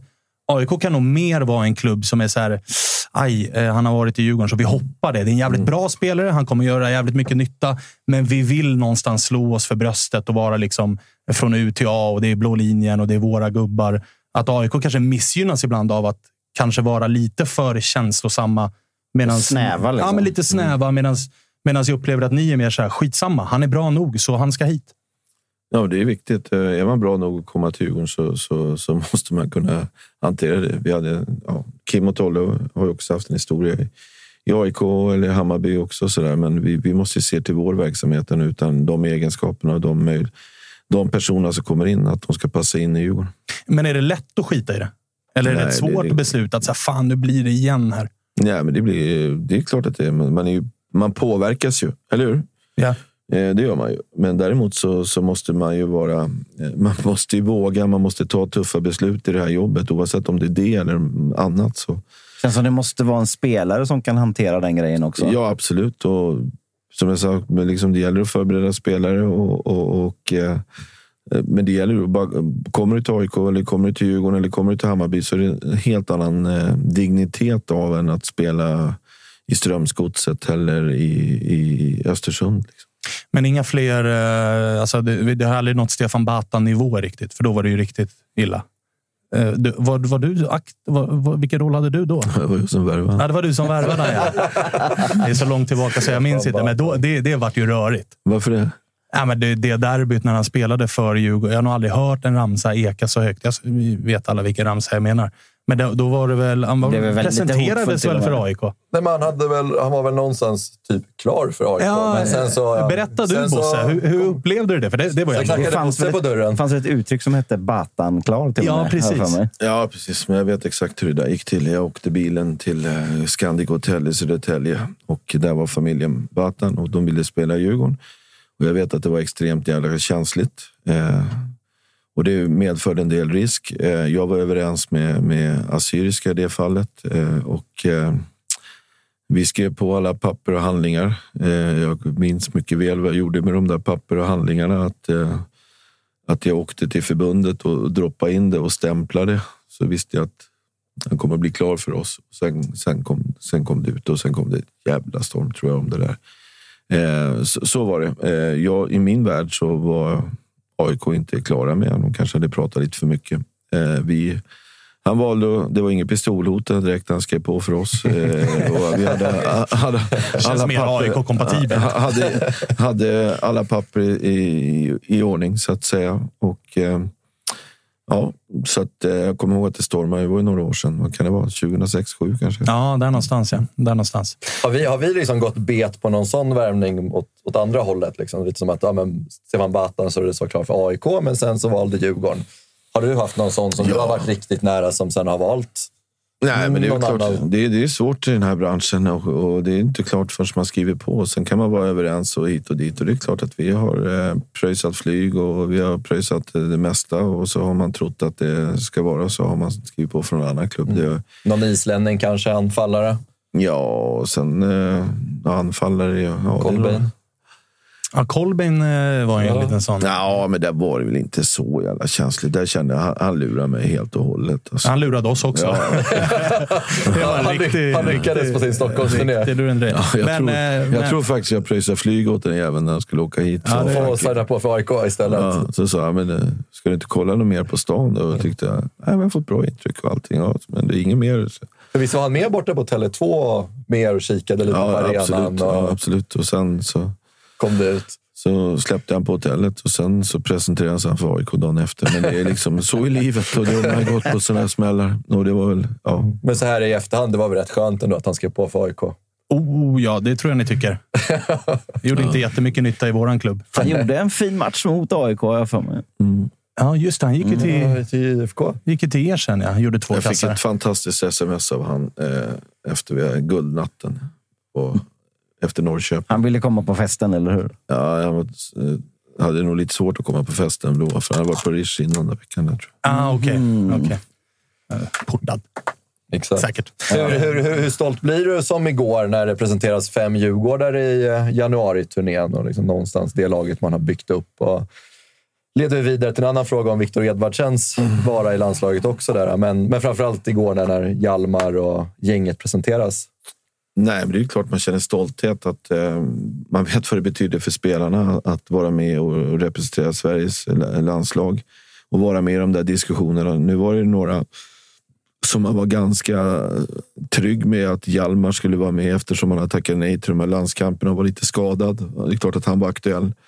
Eh, Jakob också, som man haft dialog om. Eh, sedan så var det väl inte helt självklart att eh, Eh, eh, i synnerhet Elias och Joel, det var otroligt glädjande. Och, och att, eh, nej, men jag tror det är viktigt att de har visat att de håller på en eh, bra, bra nivå på Europa och sen Elias som, eh, som vänsterback och det kanske är lite brist på ytterbackar och sådär. Och, nej, men att eh, betyder mycket för spelarna att, eh, att bli sedda och att få, få, få vara med i det här. Och, eh, sedan Viktor, ja, jobbar han på. Det är klart att han kommer att vara med där också. Så att eh, får väl sikta på och, och det kan ju gå snabbt det där. Vi har ju sett både med Isak och Hien till exempel som eh, eh, ja, gjorde A-lags debut i år och, och sen Hjalmar som också gjorde det var ju med i, jan, i junisamlingen. Så att eh, det finns eh, nya landslagssamlingar och det får Viktor ha som morot framöver. Har du pratat med Viktor efter, inte efter landslagssamlingen. Han är, nej, han efter är väl- gårdagen? Inte gårdagen, men eh, Han är i Dubai. Semester. jag tror han är på väg till Bali. Jag tänkte att han var ruggigt besviken ändå någonstans. Jag tycker han ändå gjort ett jävla kanonår i Djurgården, trots att många försöker få det till att han inte har gjort det. Men 9 plus 9 har gjort det bra. Alltså, playmaker i Djurgården, men också ute i Europa. Ja, men visst. Det är klart. Eh, Han, han, har, han vann skytteligan hos oss i allsvenska interna och gjort, legat bakom mycket mål. Nio ass. Så att, eh, nej, men det är klart. Jag tror de har, han var nog med i diskussionerna och eh, det är svårare att ta ut ett lag. Ska vi eh, avsluta med lite frågor från våra tittare? Chatten har varit helt vild idag. Eller? Ja, men Chatten, jag- chatten har jag- varit vild också. Jocke, vill du dra någonting? Jag, eller? jag tog två från det annars så sansade Twitter. Ja, exakt.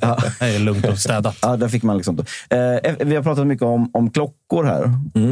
Och de vill veta vad Bosse själv har för klocka. Jag är dålig på att klocka. Eh, sådär. Eh, Alla är ute på Twitter istället. Ja, de är upptagna. ja, vi lägger ut dem på Twitter istället. Men jag har, jag har lite klockor, men jag använder dem sällan. Men du vill inte säga någon än? Jo, jag, har, jag har en eh, Omega Seamaster och sen har jag en uh, Sandsjö, uh, vad heter det? Sjös, eh, Sjöstrand, eller vad heter det? Vad Sandström. Ja, jag- Sjö Sandström. Ja. Jag och Fredrik gillar klockor. Va? Eh, och Lukas Magnusson som frågar. Vilket är det tyngsta namnet som har varit nära Djurgården men inte blivit av? Då har du ganska många år att välja på också. Ja, tyngsta namnet, ja. Kändaste, mest kända, säger man. Eh, jag vet inte fan.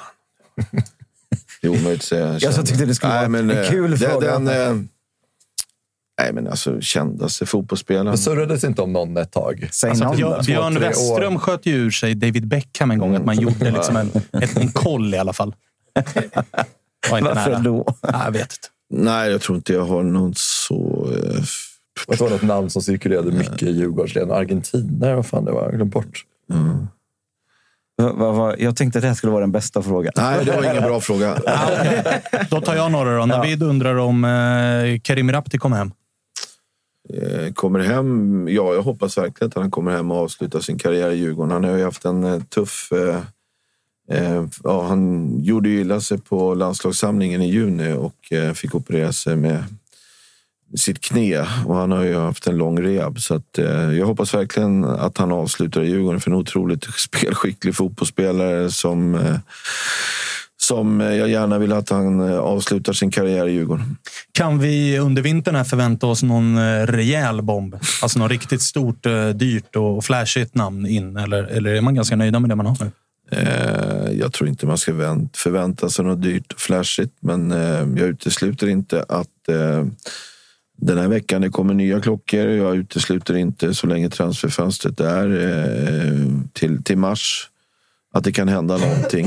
Eh, men det är givetvis, ja, är det någonting som är bra och sen beroende på vad som händer i spelartruppen, om vi säljer någon fotbollsspelare eller blir det någon eh, omsättning så att säga. Men eh, jag tror när vi startar upp den 9 januari så har vi ett väldigt, väldigt bra lag och absolut de flesta pusselbitarna där på plats. Hörde jag det rätt nu att det kommer nya klockor här i veckan? Ja, jag har sagt det flera Så gånger. flera? Klinga mina Ja. klockor. Va? Flera, Någon i chatten påpekade att eh, på den frågan som du inte hade svar så, så kunde man kanske svara att Marek Hamsik eftersom han eh, säkert var Ja, där. men absolut. Eh, Men eh, ja, han, gick, han valde Göteborg. han valde Göteborg. Och det, ja, men han, han spelar ju med Marcus Danielsson. Just det. Just det, just det. Och Sam. Mm. Sam valde ju dock Turkiet. Sam och Hamsik hade varit fint. Sams brorsa valde Turkiet. Ja, ja, i och för sig. Just det. Eh, börjar vi eh, känna oss eh, nöjda? Har ni något mer? Ja, Jag är jättenöjd. Ja, man jag- jag- jag två orkat med oss här. Ja, Men eh, Bosse har ju någon typ av parkering som går ut här inom kort också. Och Olle skrev det. Fan, den går ut om tio minuter. Ja, vi får, eh, vi får eh, börja runda av här. Då. Det har varit eh, jävligt roligt att ha dig här, Bosse. Ja. Jakob Bergström har ringt på Facetime. Ah, okej. Fan, det är lika bra att ringa upp och kolla vad han har på Han, hjärtat. han ringer på Facetime också. Det Ja, vi har gjort det lite. Ah, okej. Vi får ta det under tiden. Kalle, hur har chatten varit? Har de varit nöjda? Eller? Eh, ja, alltså det får man säga. Det har varit någon slags, eh, inte tittarrekord, men däromkring i alla fall. Nu ska vi se. Härligt. Tjena gubben! Kolla här då. Här är Jakob. Tjena, tjena! Välkommen till Djurgården, Jakob! Ja, tack så mycket. Tack så mycket. Hur känns det? Ja, det är fantastiskt. Du är med i livesändning här på Tuttosvenskan. Kolla den, kolla den bilden.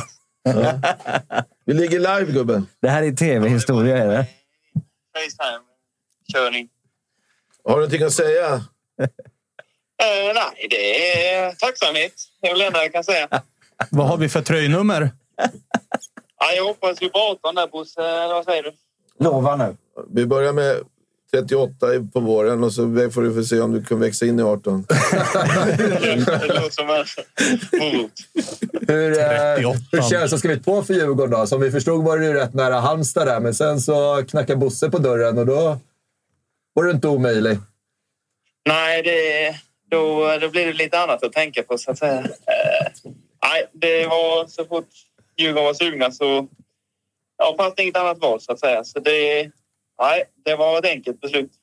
Från eh, Strandvallen till eh, åttondelsfinal i Conference League. En eh, hyfsad resa ändå. Ja, det får man säga. Det är, den är godkänd. Ja, verkligen. Lite lätt gåshud där att möta Lazio i mars, där nionde, nere på Olympico. Ja, det har varit något där att avgöra. Det är ju inte säkert att du är med på den här listan. Så är det med. Det har vi snackat om. Bosse, Bosse proffs på att få sina nya gubbar att känna sig välkomna. Nummer, nummer 38 och ej med på listan. Välkommen till klubben, gubben. Jakob, direkt ut och dra en Ja, löprunda sen bara. När går flyttlasset till Stockholm då? Har han styrt upp någon schysst lägenhet åt dig i stan? Ja, det jobbas på det. Eh, Så det, vi får se hur det blir. Strandvägen eller vad, vad jobbar vi? Nej, jag tror inte jag är så central kille. Va? Men, eh, Folk, Kanske med gästhuset där ute i Norrtälje. Folk har ju verkligen känt så här, ska, ska Jakob till Stockholm? Liksom? Det har ju varit en väldigt så här, eller så här, hallå, han är minst eh, Stockholmskompatibla spelaren i Allsvenskan. Hur ska du klara det? ja, nej, det är bara att anpassa sig. Är, man, är, man är en kameleont. Så det, är, det är inga problem. Springa rakt in i husen och bilarna bara. Byta, byta ut Hofen mot den lokala där. då. Ja, Ja, ja. exakt.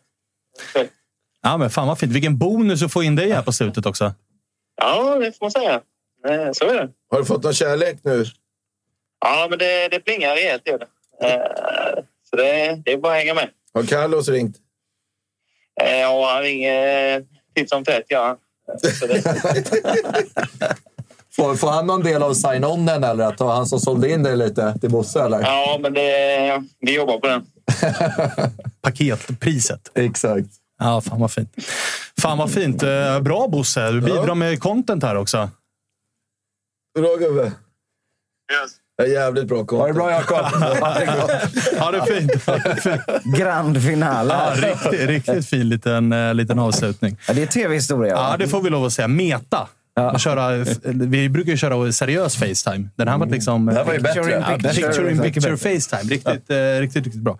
Okej, eh, grymt då Bosse. När, när kommer nästa klocka? Då? Är det imorgon? Jag Fredag? Ja, vi får kolla med Bergström och, och Olle här när vi ska planera det. Men vi ska jobba på lite. Vi är inte riktigt där än, men det kommer. Vi jobbar för att det ska bli klockor. Fint okej. att det kom en idag under sändningen. Ja, det var faktiskt, Mycket uppskattat eh, det var och roligt. faktiskt eh, uppskattat. Väldigt, väldigt uppskattat.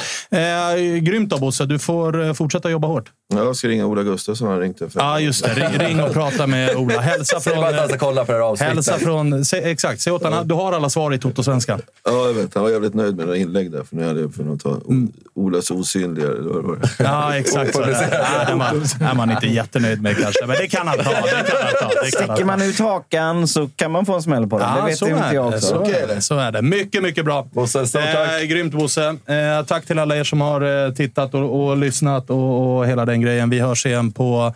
Jag tror vi tar lite... Det här avsnittet ska få marinera lite. Jag tror vi är tillbaka på måndag igen. Out. Out. Tack för idag. Tack Hej.